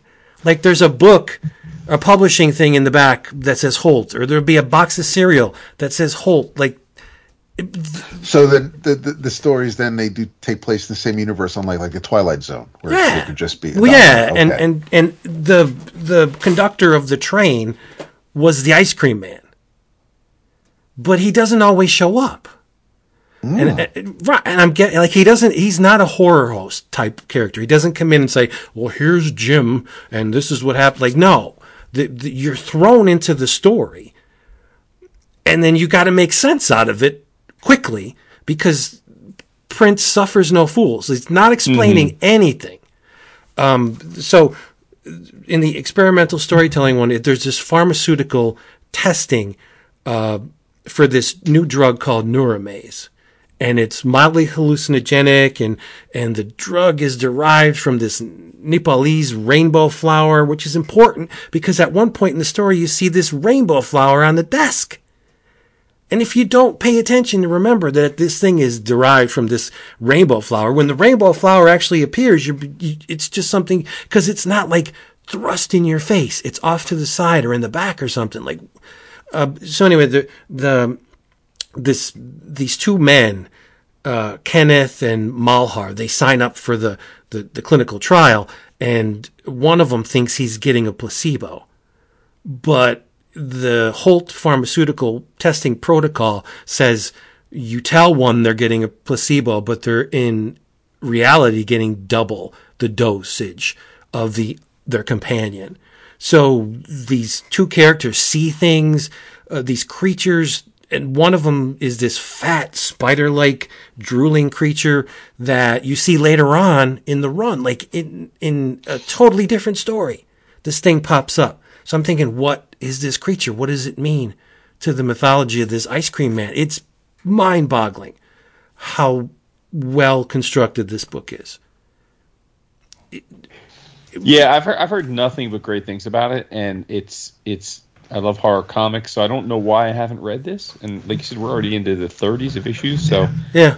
I definitely like to be something where I sit down and read a big chunk of it at some point, and I'm like, holy shit, Right. so great. It's so Yeah. stupid. The, Yeah. the the issue 31 is about life and death. This this uh, black man, he's a writer, and his white wife, they have a child, and the child's name's Blossom. But the parents grow apart, right? Uh, and they eventually divorce. So the whole story is about the daughter watching there's a quote in it that's so apropos it's she says most of adult life is just watching people die and it's so true Damn, that's whew, that's poignant. no it's true though but No, i I'm, mean I'm, I'm, and we poignant because I feel I feel that I Right. feel that lately. I, you see it. people that like we we like famous people that we liked growing up or friend. I mean, yeah, I feel like that's Right, It but- sucks getting old because you you lose people, man. but the the um, warren he's the writer a passage from his book from issue 31 appears to a character in issue 32 that's reading his book it's fucked up. It's like you question reality when you read this book. Be- Because in 32, there's a drug called Neuramaze, or without the A, N E U R A M Z E. So it's missing an A. And uh, this guy gets this drug in the rehab center. And he's he's in the center because you know he wants to get get get fit and get right for his daughter Ginny and his wife Mary. Um, but he sees that entity, that crawly, creepy thing from the previous issue, like er, two previous issues. And it's in the corner, and, and he sees it, and he's wondering, is this, you know, my withdrawal symptoms working on me? And he also sees a, a dark version of himself that tries to give himself drugs. It's freaking bizarre. It is just, uh, like I said, there, there's um, very important visual clues throughout the whole thing. Like for some reason, lobsters have meaning. Like I, I okay, full disclosure, I, I've only read issues thirty to thirty-four. Maybe lobsters were something that has come from the first twenty-nine issues. I don't know, but the Holt products, there's um, the creatures seem to be connected somehow to the, the stories. Um, and, and like I said, there there there'll be references to characters and events from previous stories, but it's not hammered out. Like th- th- they don't say, "Remember this from issue twelve? This is important." Like it just plays out as if this is just as if uh, Prince is just channeling this stuff. Like, well, I'm just trying to get all this stuff down. Like, this is the way it happened. It's freaking bizarre. You need to read it. Ice Cream Man. Like, it, it, it's so late in my life. I'm 57. Like, I can't remember when I was this pissed off at myself for not knowing that something exists. There it is. And, and it doesn't happen often, but this book made me mad because I'm like, God damn, why have I not been on this from the get go? Heard it here first. And it is, uh, I believe, Ian has pretty much anytime an issue comes out, I'm pretty sure it makes it into his top five that week. Yeah, it's Ian, right? Yeah, I was gonna say I feel like he's the one that's like, and he's always voting for it, and the Kloskers, and he's always repping for it when we talk about. Yeah. Yeah, yeah. Yeah, Prince is a very talented writer, as is um, uh, illustrating uh, by Martin Morazzo. Like great stuff. The, and one of the reasons why I read this in the first place was because of Art Brute, Right. Right, yeah, that's right. Yeah, I was gonna say it's same Yeah. thing with Art Brute. Yeah. which is, is repackaged. It, I guess it was originally published as a, a one done in one uh, graphic novel, but now it's been segmented into four single issues and it did better. So now there's a hardcover coming of like it's so it's it's it's taking on a form that it originally was, but not after being chopped up into We're four. only getting four issues of Art Brute? yeah. Oh, okay. Well, I don't know if it, this is the end, but all this is done. Like the, Well, at least this arc, yeah, because I read Yeah. the third issue, and and I, I know that the arc, this arc is concluding, but I didn't know if that meant. I, I didn't know that that I don't know. I hope they mean that that the series is ending. I don't know how fast Morazzo is, but uh, to do both books, who knows? I know, because it's it's it's very intricate, very detailed. Uh, you know, uh, thin, very thin line um, contour. So I mean, I don't know how long, but it's wonderful. Ice Cream Man. It, yeah, it'll Ice it'll, cream. it'll restore your faith in in the comic books. I got to see what kind of collected. If there's hardcovers of this, I'm gonna get. I'm gonna get. There's a uh there's single trades and then there's Nah. a there's a omnibus double uh, there's a hardcover omnibus that collects the first 12 issues on it. yes me That's too a that's a that's a cheap graphic novels purchase. right that's what i'm saying That's correct. It's a special order, Very valid. so it's a Second special- order though. yes I'm, I'm thinking we should make this a book of the month Oh, I'm I'm with that. I'm with that. That's Yeah. a good idea. yes Okay. down with it Oh, For, And then- March and then- just for an upcoming. no, month? like upcoming. Let's let's, let's Okay. get- yeah put it on the put it on the whiteboard Okay. put it on the board. it's brilliant yep Nice. there, there is something we all read that we can tag team on oh, for sure. where monsters lie number two For sure. written by Kyle Starks, illustrated by comics' very own Swiss Army knife, Peter Kowalski, because he is the man for any kind of situation. Um, with color art by Vladimir Popov. I just have one thing to say, and you guys can just say whatever you want about this issue. We're supposed to believe that Connor Hayes has had two early life run ins with serial killers and survived. Well, that How- how is this be hard to? okay, one. Uh, okay, yeah, I'll believe one. He, you know, but this is like the equivalent of one guy running into both Jason and Leatherface. Well, Like that's what makes it interesting. I know It's it's, it, but it's ridiculous. I, I love the ridiculousness of it, but this guy's like a fucking uh, shit magnet. Like he he well, I was thinking he better be as much of an ass kicker as he should be, given the circumstances, right? Right. Well, that's what I'm thinking. Uh, that we're being played, where we're thinking this guy's dead. He's Nah, I mean, it's a four issue miniseries, so I'm thinking my dude is about to fuck some shit up. Not only is I mean, and it's a four issue miniseries, but I was I was extremely surprised at how quickly we got to where we are in the second issue. but now you can see why, right? yes, a hundred Because now we got presumably homeboy about to take it to him. You got And these then- fucking Keystone then- cops that aren't some helping con- anything. Then some conclusion where I don't know if the conclusion is going to be him dying. You know, I don't know if it's him dying or him winning. I don't know, but Keystone Cops. It's true, though. It is. They're- Those are they're- bunch of idiots. They're- clown ass clowns. Yeah, They're they're inept. They're they're very much inept. But um, just for the people playing at home, we talked about the first issue. The the police, thanks to the the, the surviving witness of the ordeal, the police are closing in on the uh, the serial killer compound, and one of the the uh, the policemen is or the you know the, the law is this this last guy named Connor Hayes, who not not only survived one serial killer confrontation but two, because he he was uh, Daniel Dawson killed his family, who's like Michael Myers for this. who's like Michael Myers, right? And then Saint Julian fucked him up when he was in the the uh, an orphanage or the you know the the a children's home. So he's had he's run into evil twice in, in his life. So, but it it transformed him. It it gave him the impetus to refining his body and in his mind to the point where he thinks, or we're led to believe anyway, that he is gonna enact some some vengeance on these serial killers because he confronts uh, the old lady. Uh, what's her name? Uh, Zell. He's like, "You guys, your days are numbered. Uh, your hours are numbered because I came here for one reason, and that's to freaking end all of you."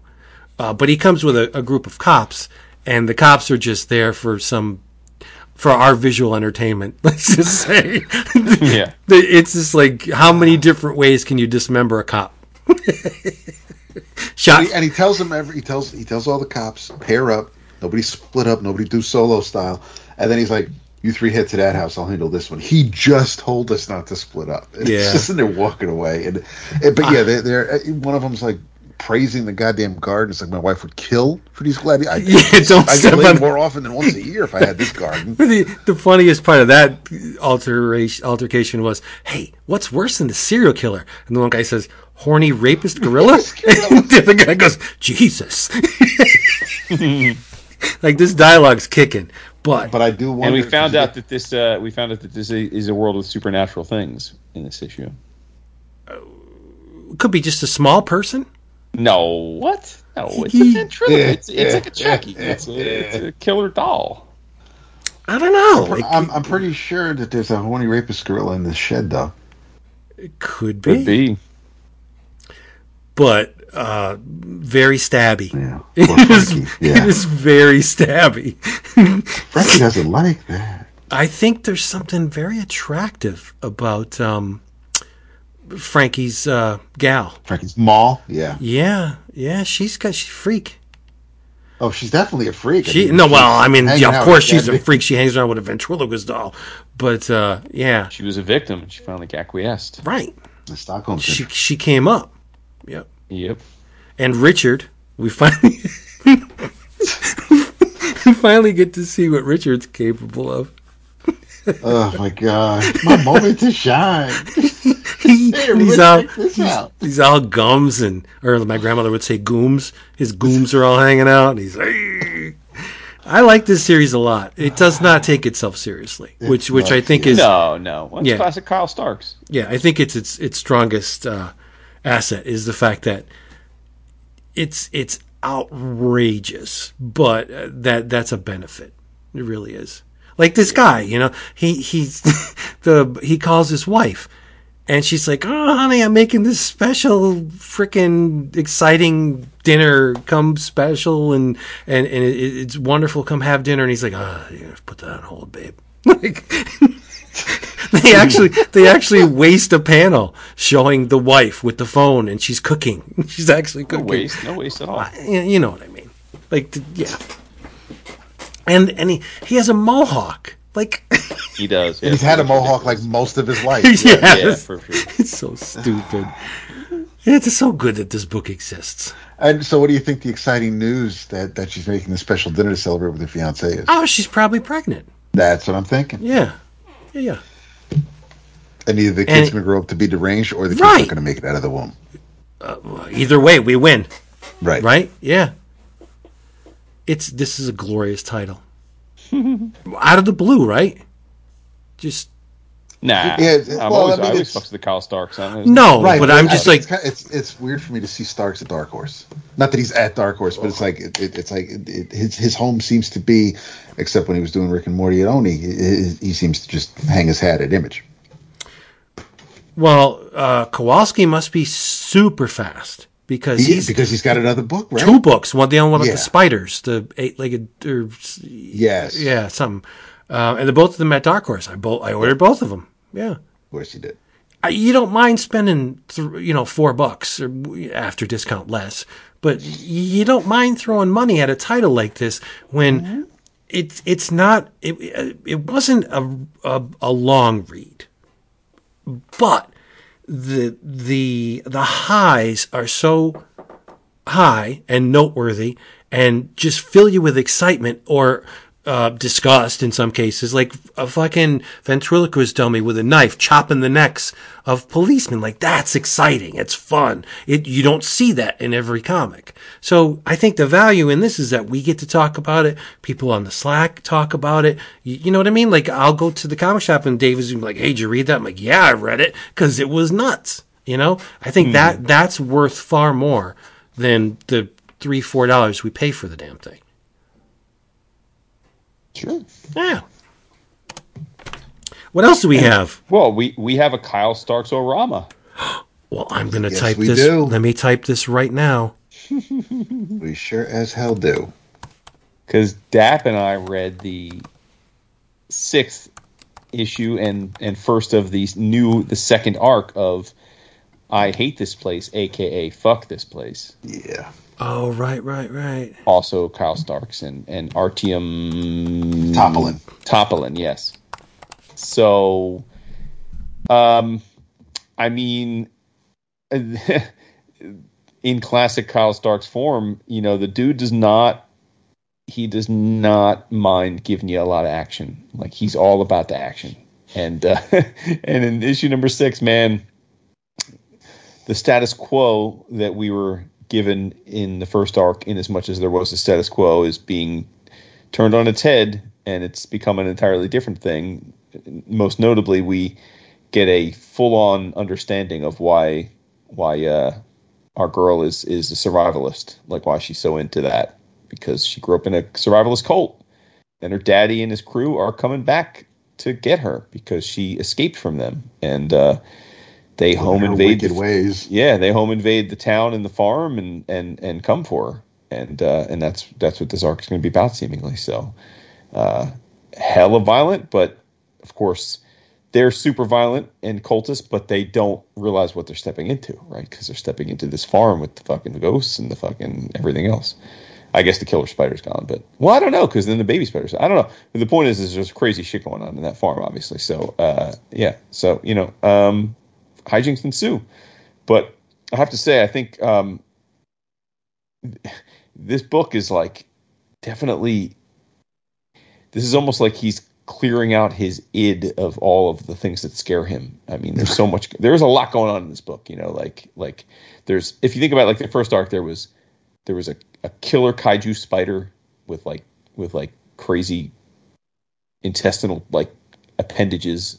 There was uh, a straight up killer, you know, mobster. There was killer ghosts. There, like, there was a lot going on in five issues. I mean, it was it wasn't just like one idea. He threw a lot of ideas at us, but I think he executed it pretty well um, by virtue of having a lot of fun characters that, uh, in classic horror action movie form, get killed off with a few survivors. So I'm here for it. It's a fun ride. I mean, it really is fun, and I think the art is just the right style. You know, Starks has a has a tone to the kinds of art that he's generally one to want to partner up with, and I think, um, you know, I, I like I don't know that I've ever seen a Kyle Stark comic that was drawn conventionally. Um, and I don't know that we ever will, right? Like like most of the people, either he either when he's drawing stuff himself or when he's partnering up with with Schweitzer or or or or Artyom or um, you know uh, even even like Kowalski, like he definitely chooses to have more cartoony um, illustrators do his work, and I think the fun thing about that is that it sh- it it it creates a more arresting story because the stuff he's dealing with is usually hyper violent and doing it in that way with that kind of cartoony look i think it, it is it it definitely changes the whole vibe of it. It makes it feel like sillier and more like more um uh just like whimsically crazy than like oh my god i can't believe this stuff is happening you know? Like if if i don't know if um I'm trying to think like who's a really realistic artist like if uh if like Ariel Olivetti was like drawing, you know, uh, uh, like a Kyle Starks book, it would look really weird, you know. Yeah, It especially would if there were babies in it. Yes. yeah, well, like or whatever. Like picture. I'm just trying. I was like, trying to think of like a really realistic artist, but like someone like you know, if Alex Ross was like, it'd be like Neil well, Adams. Neil, yeah, it just would be weird. It would be like, well, this is just gory as fuck. You know, it would devolve into like, I don't know, like something just entirely different. Like there's there's a fun to Kyle Starks' books Grand even when he's Guignol. deal- even when he's dealing with serial killers or or dealing with with with with far, forest monsters like there's a silliness and a whimsical nature to Kyle Starks' Yeah. books that I think is only captured because he he of the way that he likes them to be drawn. Yep. I agree with you. I think the art, uh, Topilin's art in uh, "Hate This Place" is great. It's it's it's it's wonderful. It's just the right amount of of of of uh, roughness of of um, unsculpted. You know what I mean? It's it's I guess you could say rough hewn because the characters there's not a pretty like a really pretty character in it. You know what I mean? There's not an overly handsome person. They're they're, they're almost misshapen in some spots. You mm-hmm. know, like exaggerated proportions and stuff, and lanky or or or bulkiness. Like it's just it it, it it's not ugly to my eye at all. I, I really like the art a lot. It's just that there's a there's an off kilterness to it that I think fits the story really well. And I didn't even mention. I mean, we still don't know what's going on with the aliens because the aliens Right. keep seemingly like showing up and doing the whole like bright light tractor beam over the house every now and then, but we haven't really gotten any insight into them. Yeah, who doesn't love going on aliens? I know, but I'm saying they're almost like because if you think back to the first issue of of like that's when they that's what they first hear about the farm is that they're going to run into lots of aliens, and then if you think about it from there, we we see the aliens repeatedly show up at, at night and spread and shine the light on the house, but we don't ever see the aliens. We don't know what they're doing if they really are there, and all the dangers that they've experienced thus far aren't related to the aliens, or at least not directly. I mean, like I said, there's a killer spider that comes out of like a hellmouth. There's a, you know, there's ghosts. There's an actual killer and like you know a mobster and and obviously then the cult. Like there's we haven't really seen what role the aliens play in all this yet. If in fact they are playing a role, I assume they are. I mean, otherwise why would they be there? Like why would Right. they be part of the story? So Exactly. yeah, They're, they're the gun on the wall in issue in, in the first chapter. there it is. Yep. No, it's a really great book. I'm glad that it's an ongoing.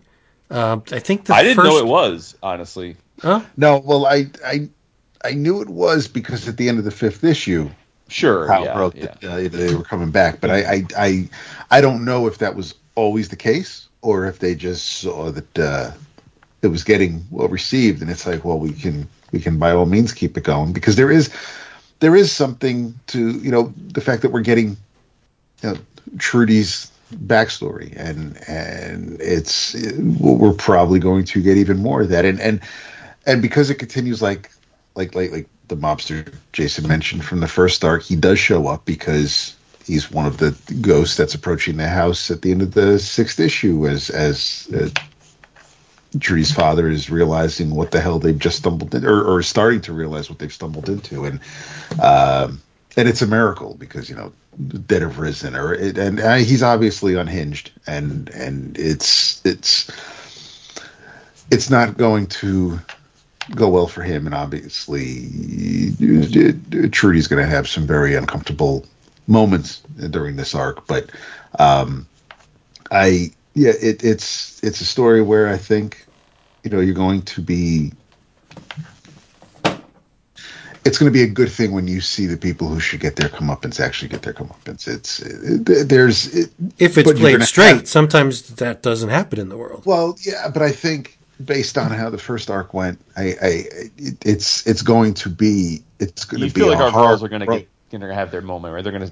Yes, feel like our ladies it- are gonna survive. It's it's going to it's going to hurt. It, it's it's there's there's it's going to be the darkest before the dawn. They're they're definitely going to have to put up with a lot of crap before they try to come out ahead. Because I mean, even like they they they brought in Dante in the first arc, and that obviously didn't go well for Dante, but it did. You know, it, it was part of their journey, and and they kind of they did make it to survive another day. And, and this is the same thing where it's you know they're obviously they're stuck to this house. They they can't stray too far, and they're gonna have to put up with all this, and and they they're trying to make it work. And even even the farm hands, they're like, yeah, I mean, the one dude's like, I'm.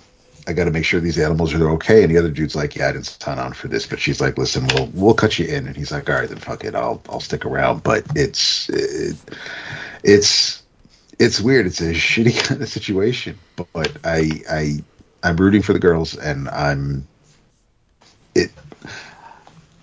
They have to put up with so much crap before they can get through it, and and that's that's going to be that's the hurdle for someone like me who has to see them go through the crap during these next few issues before they can kind of hopefully I'm hoping they they come out on top but I think I'm I'm rooting for them but that doesn't mean that they're going to get out unscathed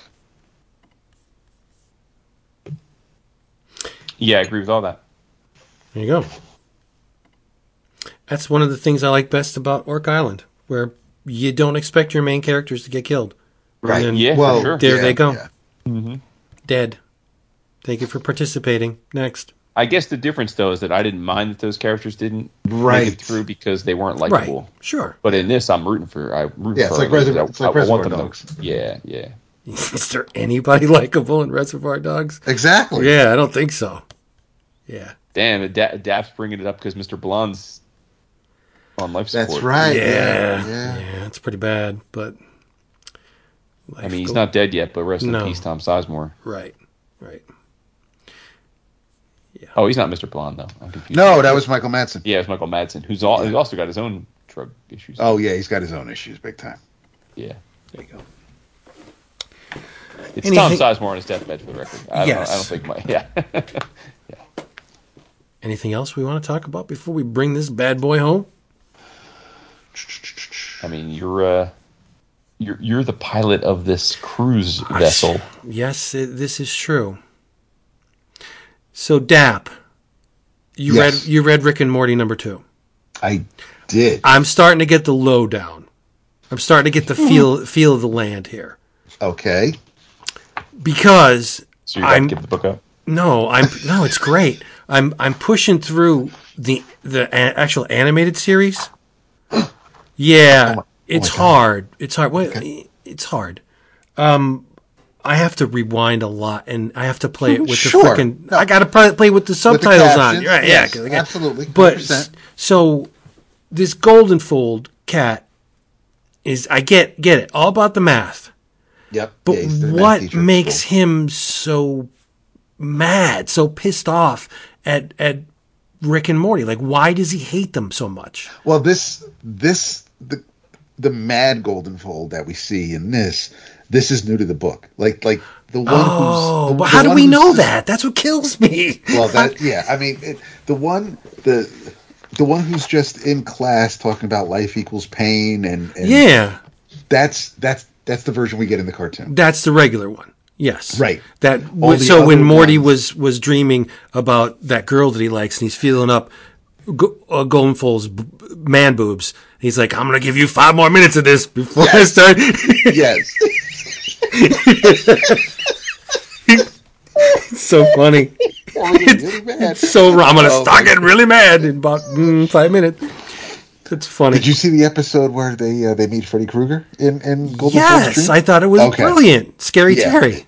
Yes. Yeah, and he's got Oh, he's got testicles on his sack. chin. Can't, they So- can't be they can't be bl- knife blades on his fingers. They got to be swords because that's I- copyright infringement. I cannot Oh my God. But anyway. until you get into the further seasons. But but this is yes. So so this the multiple Goldenfolds. This is all. This is unique to this particular story. And you only know that because you've watched the majority of the series. Yes. Okay. See, I thought I was. Uh, I, I I'm, I'm thinking like I'm the ultimate like. What's this guy's motivation? Like, why does he hate them so much? Because he just he pops in and he, and and Rick is like, yes, we have we have new new kind of science, you know. And he's like, why does he get this new kind of science? Like, I want a new kind of science, and he hates them. And you see all these Goldenfolds from all different dimensions, but why? I couldn't piece together the the why and I'm guessing that uh, Rick was using the Rick from the Goldenfold world and switching with him and bringing the Rick to the other world for him to die, basically. It, yeah, he, he figures he's a sacrifice, he's expendable, and this way Right. he can spend his time doing that while the, the the Rick we know can actually do things that yeah he, he to to to just save the day or, or or not be bogged down with the nonsense. He just he doesn't he he doesn't like to be bored and and feel feel like he wasted his time or or or, or useless. So he, he's he's just gonna you know if this is the way things are gonna be, then, then he'll go do his own thing. And unfortunately, though, because he goes to that other Rick's world, he realizes that uh, that, that that his wife is still in his life. Yes, but he bugs out because he can't he can't face it. he uh and and that's something else you'll you'll see if you stick with the cartoon that uh the the, the day that um the, the the story goes that uh the the day he found the um the portal technology um is the day that uh that he lost his his family well his his wife beth is obviously still in his life but Ah, okay. um it's it's yeah it's it's it's there's there's a um there's one episode where But don't tell me too much. no, no, I, no, I I'm would not. like to find out. there because it, it, there there are moments in the cartoon where you I mean you can laugh along with it. Yes, Rick is an asshole. He's a sociopath. He's narcissistic, and and and and you know you you can just kind of compartmentalize it and keep it that way. But but you'll start to see that there's actually there are, are there are some layers here where um I mean Rick Rick gets so damaged in a relationship where it, it, it's it's one of the first times early in the series where you you you honestly actually feel sorry for this dude. And it's like like why are you making me feel this way? Because you treat your grandkids like shit and and I'm not I shouldn't I should be seeing you like as a human. And and and it's it's just it's that that's part of yeah I I laugh a lot and I enjoy the science fiction aspect of the cartoon but there are things where they'll then try to just make you realize that you know there are people involved in making this and they're telling stories that actually kind of do right. and then they come out with fucking pickle Rick and it throws it all out the window Yeah, but it put, is it's, put these special it's- boots on. Ah, I, you have to turn them on. Well, You didn't tell me that. Now my legs are all fucking broken. Jesus, it's so dumb. oh my god Yeah. Okay. Well, we lost Oh, Jason. shit. Now let's bring him back. Let's bring him back. I think it's great, and I'm I'm glad I'm reading it. I am too. Yeah, yeah. I uh, it, and it's it's and and even Noelle Goldenfold's niece. She's she's I, I've never seen her in the cartoon either. Mm. Yeah, so, so this I think all she's going to so be fun. trouble. Oh, absolutely, absolutely. But yeah, I'm I'm um yeah I'm, I'm looking forward to seeing uh, where the third issue takes us. But uh, but yeah, it was a lot of fun. All right, Jason. Anything Yes, to add on the on the, the the glory of Rick and Morty? Nah, bruh. Nah, I'm gonna leave that to y'all. I'll leave that to y'all. Yeah, I'm a mark For now. It's because of him. I'm a mark. Because Yeah, oh, for sure. sure. Am I wrong that whenever Rick speaks, I hear Tony? Tony Fleet. Tony Fleece, yeah.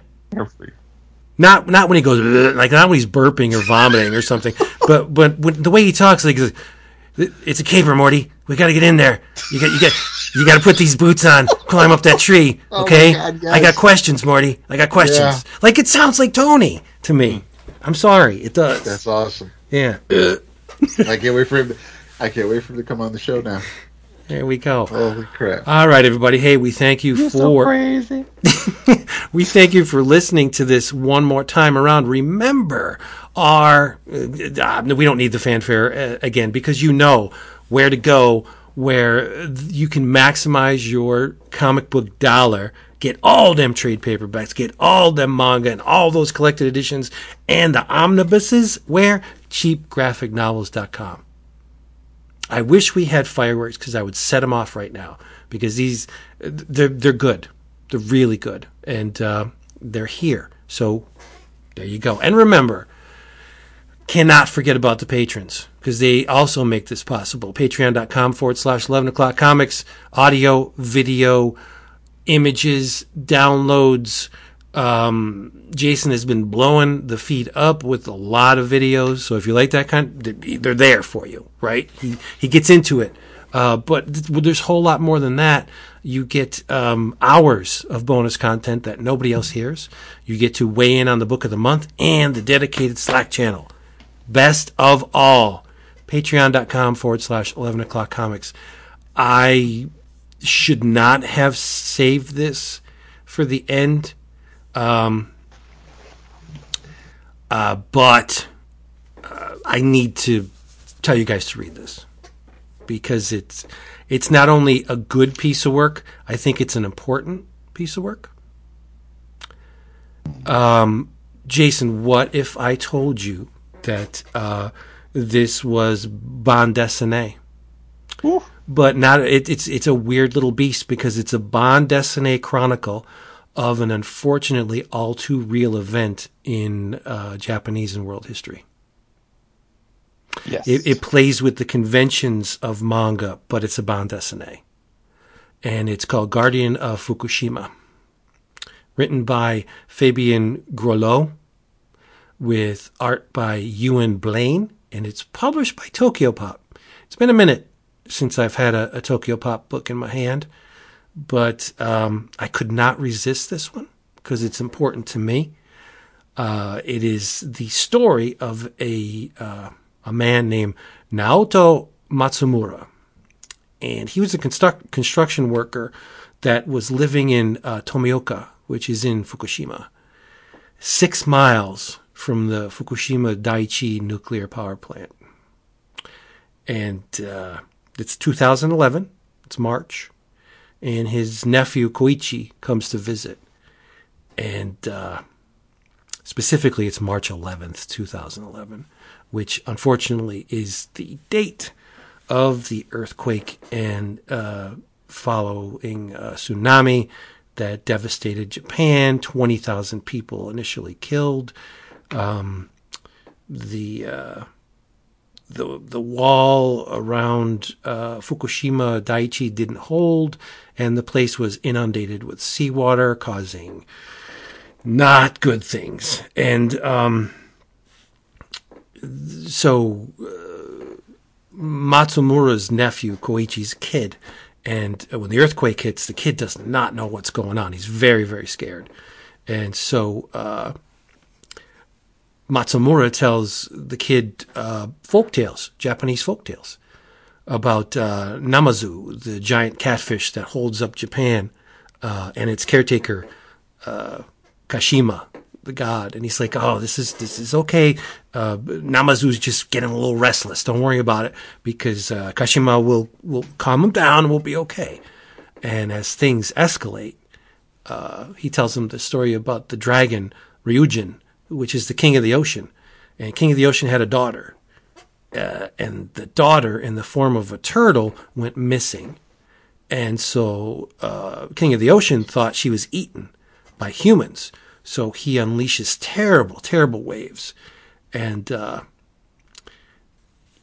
then it, it, it segs into uh, a fisherman, Urashimataro, who saves the turtle's life and marries the daughter of the, the, the, king of the, the ocean. And, but, but these are just stories that Matsumura is trying to tell the kid to um, to calm him down because this is uncharted territory. Like the um, Matsumura's parents' house totally collapsed in the earthquake.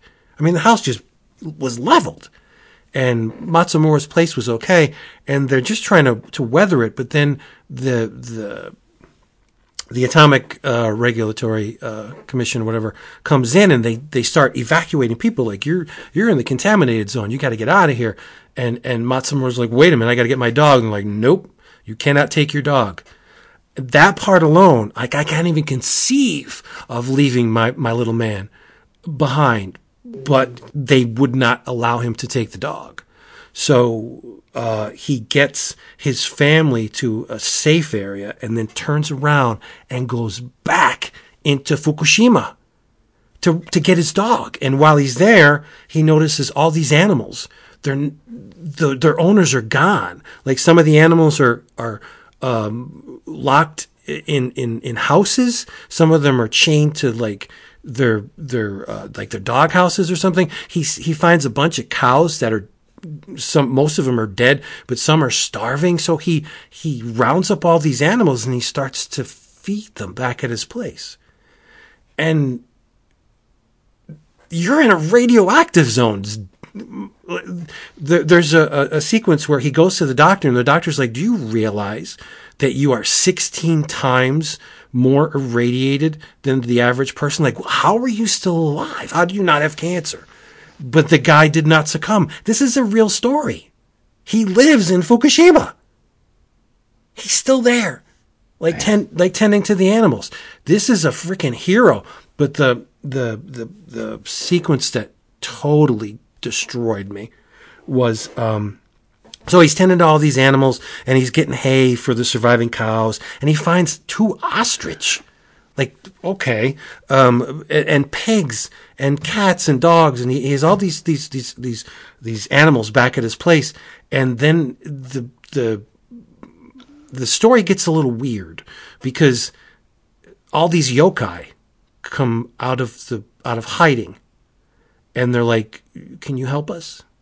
Like yokai are asking this guy for help which to me said that like the tsunami and its effects didn't only reverberate through Japan's present and its future, but it had ripples through the past, past because this mythology, this this Japanese history, tall tales, folk tales, are reaching out to this guy for help. Like that is just devastating.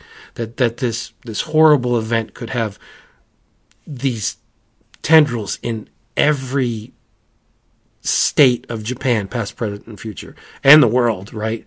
But um, the the the sequence in the book where the the water starts to inundate Fukushima, it will knock you. It'll knock the wind out of you. Uh, it's it's a very good book, very important book. You should read it.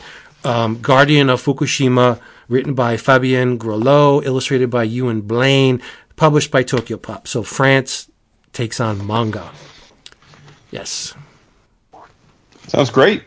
It's well, I don't know if I would call it. Yeah, it's good. It's really, really good. It's memorable. Oh, I mean, great, like in well yeah. But I mean, and and I don't want to reveal too much of it, but the guy is still alive. Like he's in a hot zone, and he's still alive. Like so, who knows? Like I, I don't know. I don't know. Some yeah. I think they're. Uh, I don't want to say it, but whatever. Just read the damn thing. It is wonderful, and it'll give you some hope and some faith in humanity that uh, a man would risk his his well being to tend for these um, discarded and forgotten and and just left behind animals. It's it's great. Nice. Yeah. Oh. Uh, your shows. I'm just gonna be short and sweet um, because it's something I've discussed before, but this particular issue um, is uh, is is kind of a, a done it one. It's it's a bit of a breather between arcs. Um, World's Finest number twelve, still written by Mark Waid, but this time your pencils are by uh, Emanuela Lupacchino, inks by Wade von Grawbadger, and it's uh, Robin and Supergirl going on a date. Um, and it does not uh, maybe go all that well. There's some really neat little moments in the issue. Um, following the date, you see um, Batman show up at the Batcave. Um, Robin is scowling. He's got an iPad and he's drawing on it. And he asks, you know, so how'd your big date go? I said, how'd your and and Robin's just like all quiet as like it went, and and uh, Batman asked him how it went. He's like, all those years of training, and you forgot to teach me how to be the charming playboy. And Batman's asking him what he's drawing, and he's drawing his old original OG Perez drawn Nightwing costume. And he's like, I'm thinking about calling myself the Dark Eagle or something. He's like, I'm not letting you change your identity over Bat. And they just have a great conversation. And then we kind of flash back to um, to the date. And even though Robin, so, Supergirl was impressed with Robin during one event when uh, there were a bunch of man bats attacking. Um, Black Lightning was there, the Supers were there, everybody was there to to, to take him on. Um, and Robin was fighting in the air, and then he was let he was dropped. And as he's falling, Supergirl's like, "Well, I got to time it so that I can go save this kid," but he ends up saving himself using his acrobatic ability.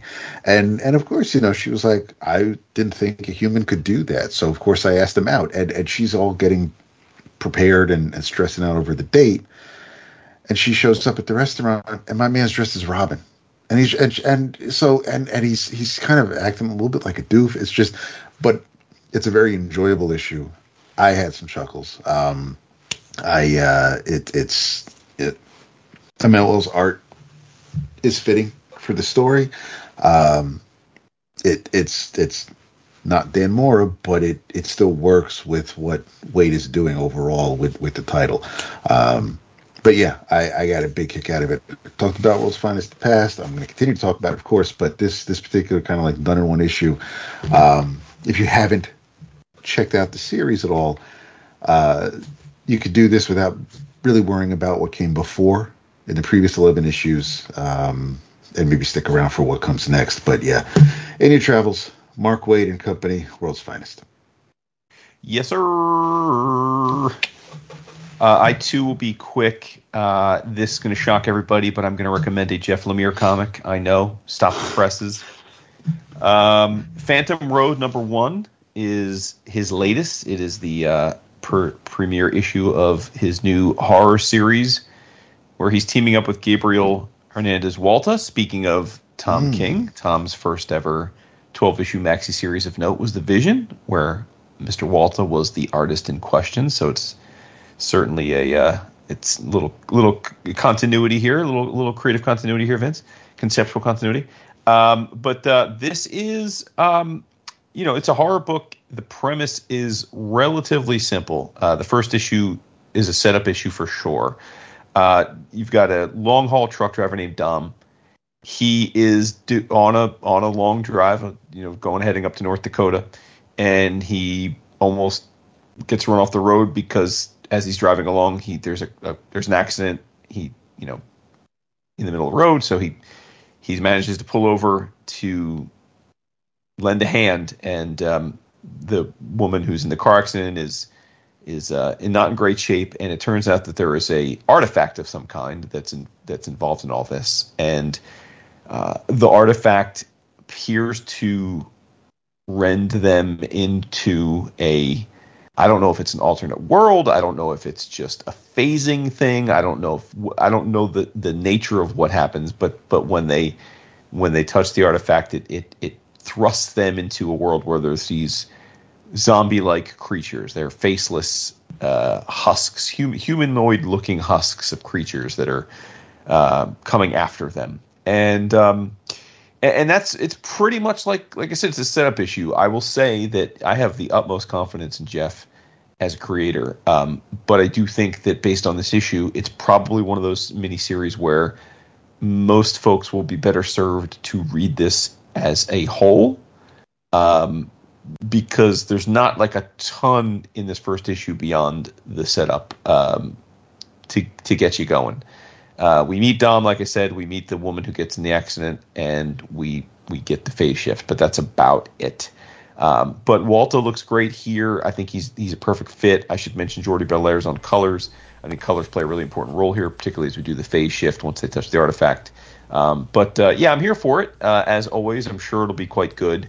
Um, and uh, you know, it's um, it's probably one of those things where by the time it's wrapped up, I'll be coming back on and saying, "Holy shit, he did it again. But uh, but but you know, I would say a bit of a slowish start to a first issue of, of, of some pretty. It's a pretty big hyped first issue, and I'd, I'd like to have seen a little bit more meat on the bones for people who are casual pickers up of this book. But again, I guess in today's day and age, there's such a thing as a casual comics fan. I don't know, maybe not. So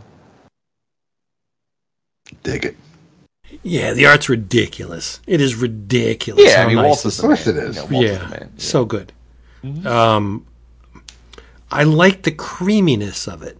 Once, That's what I'm saying with Bellaire. It's like a real muted tan earth tone palette. yeah, thing. but Yeah. once once they transition, um, it it takes on. Well, no, it starts off with it, but that's cheating a bit. Um, it, before they transition, the colors are almost flat, right? But Yeah, after, then you get this gray powdered donut, gritty, creamy. It's weird. There's like a milky texture to it after that, right?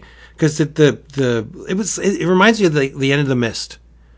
Um, how everything had that gray kind of overcast to it. You know what I mean? Mm-hmm. The art's, I mean, Be- Bellaire and Walta, beautiful stuff. Mm-hmm. Yeah, sick.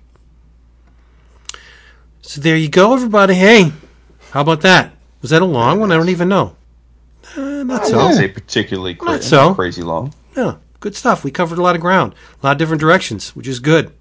Uh, and you can have more of this if you come back next week because we'll be waiting for you with a hot beverage, cold beverage maybe, a sandwich, some cheese. Uh, David will be here, right? Because he's going to say something in a couple of seconds, like "good night."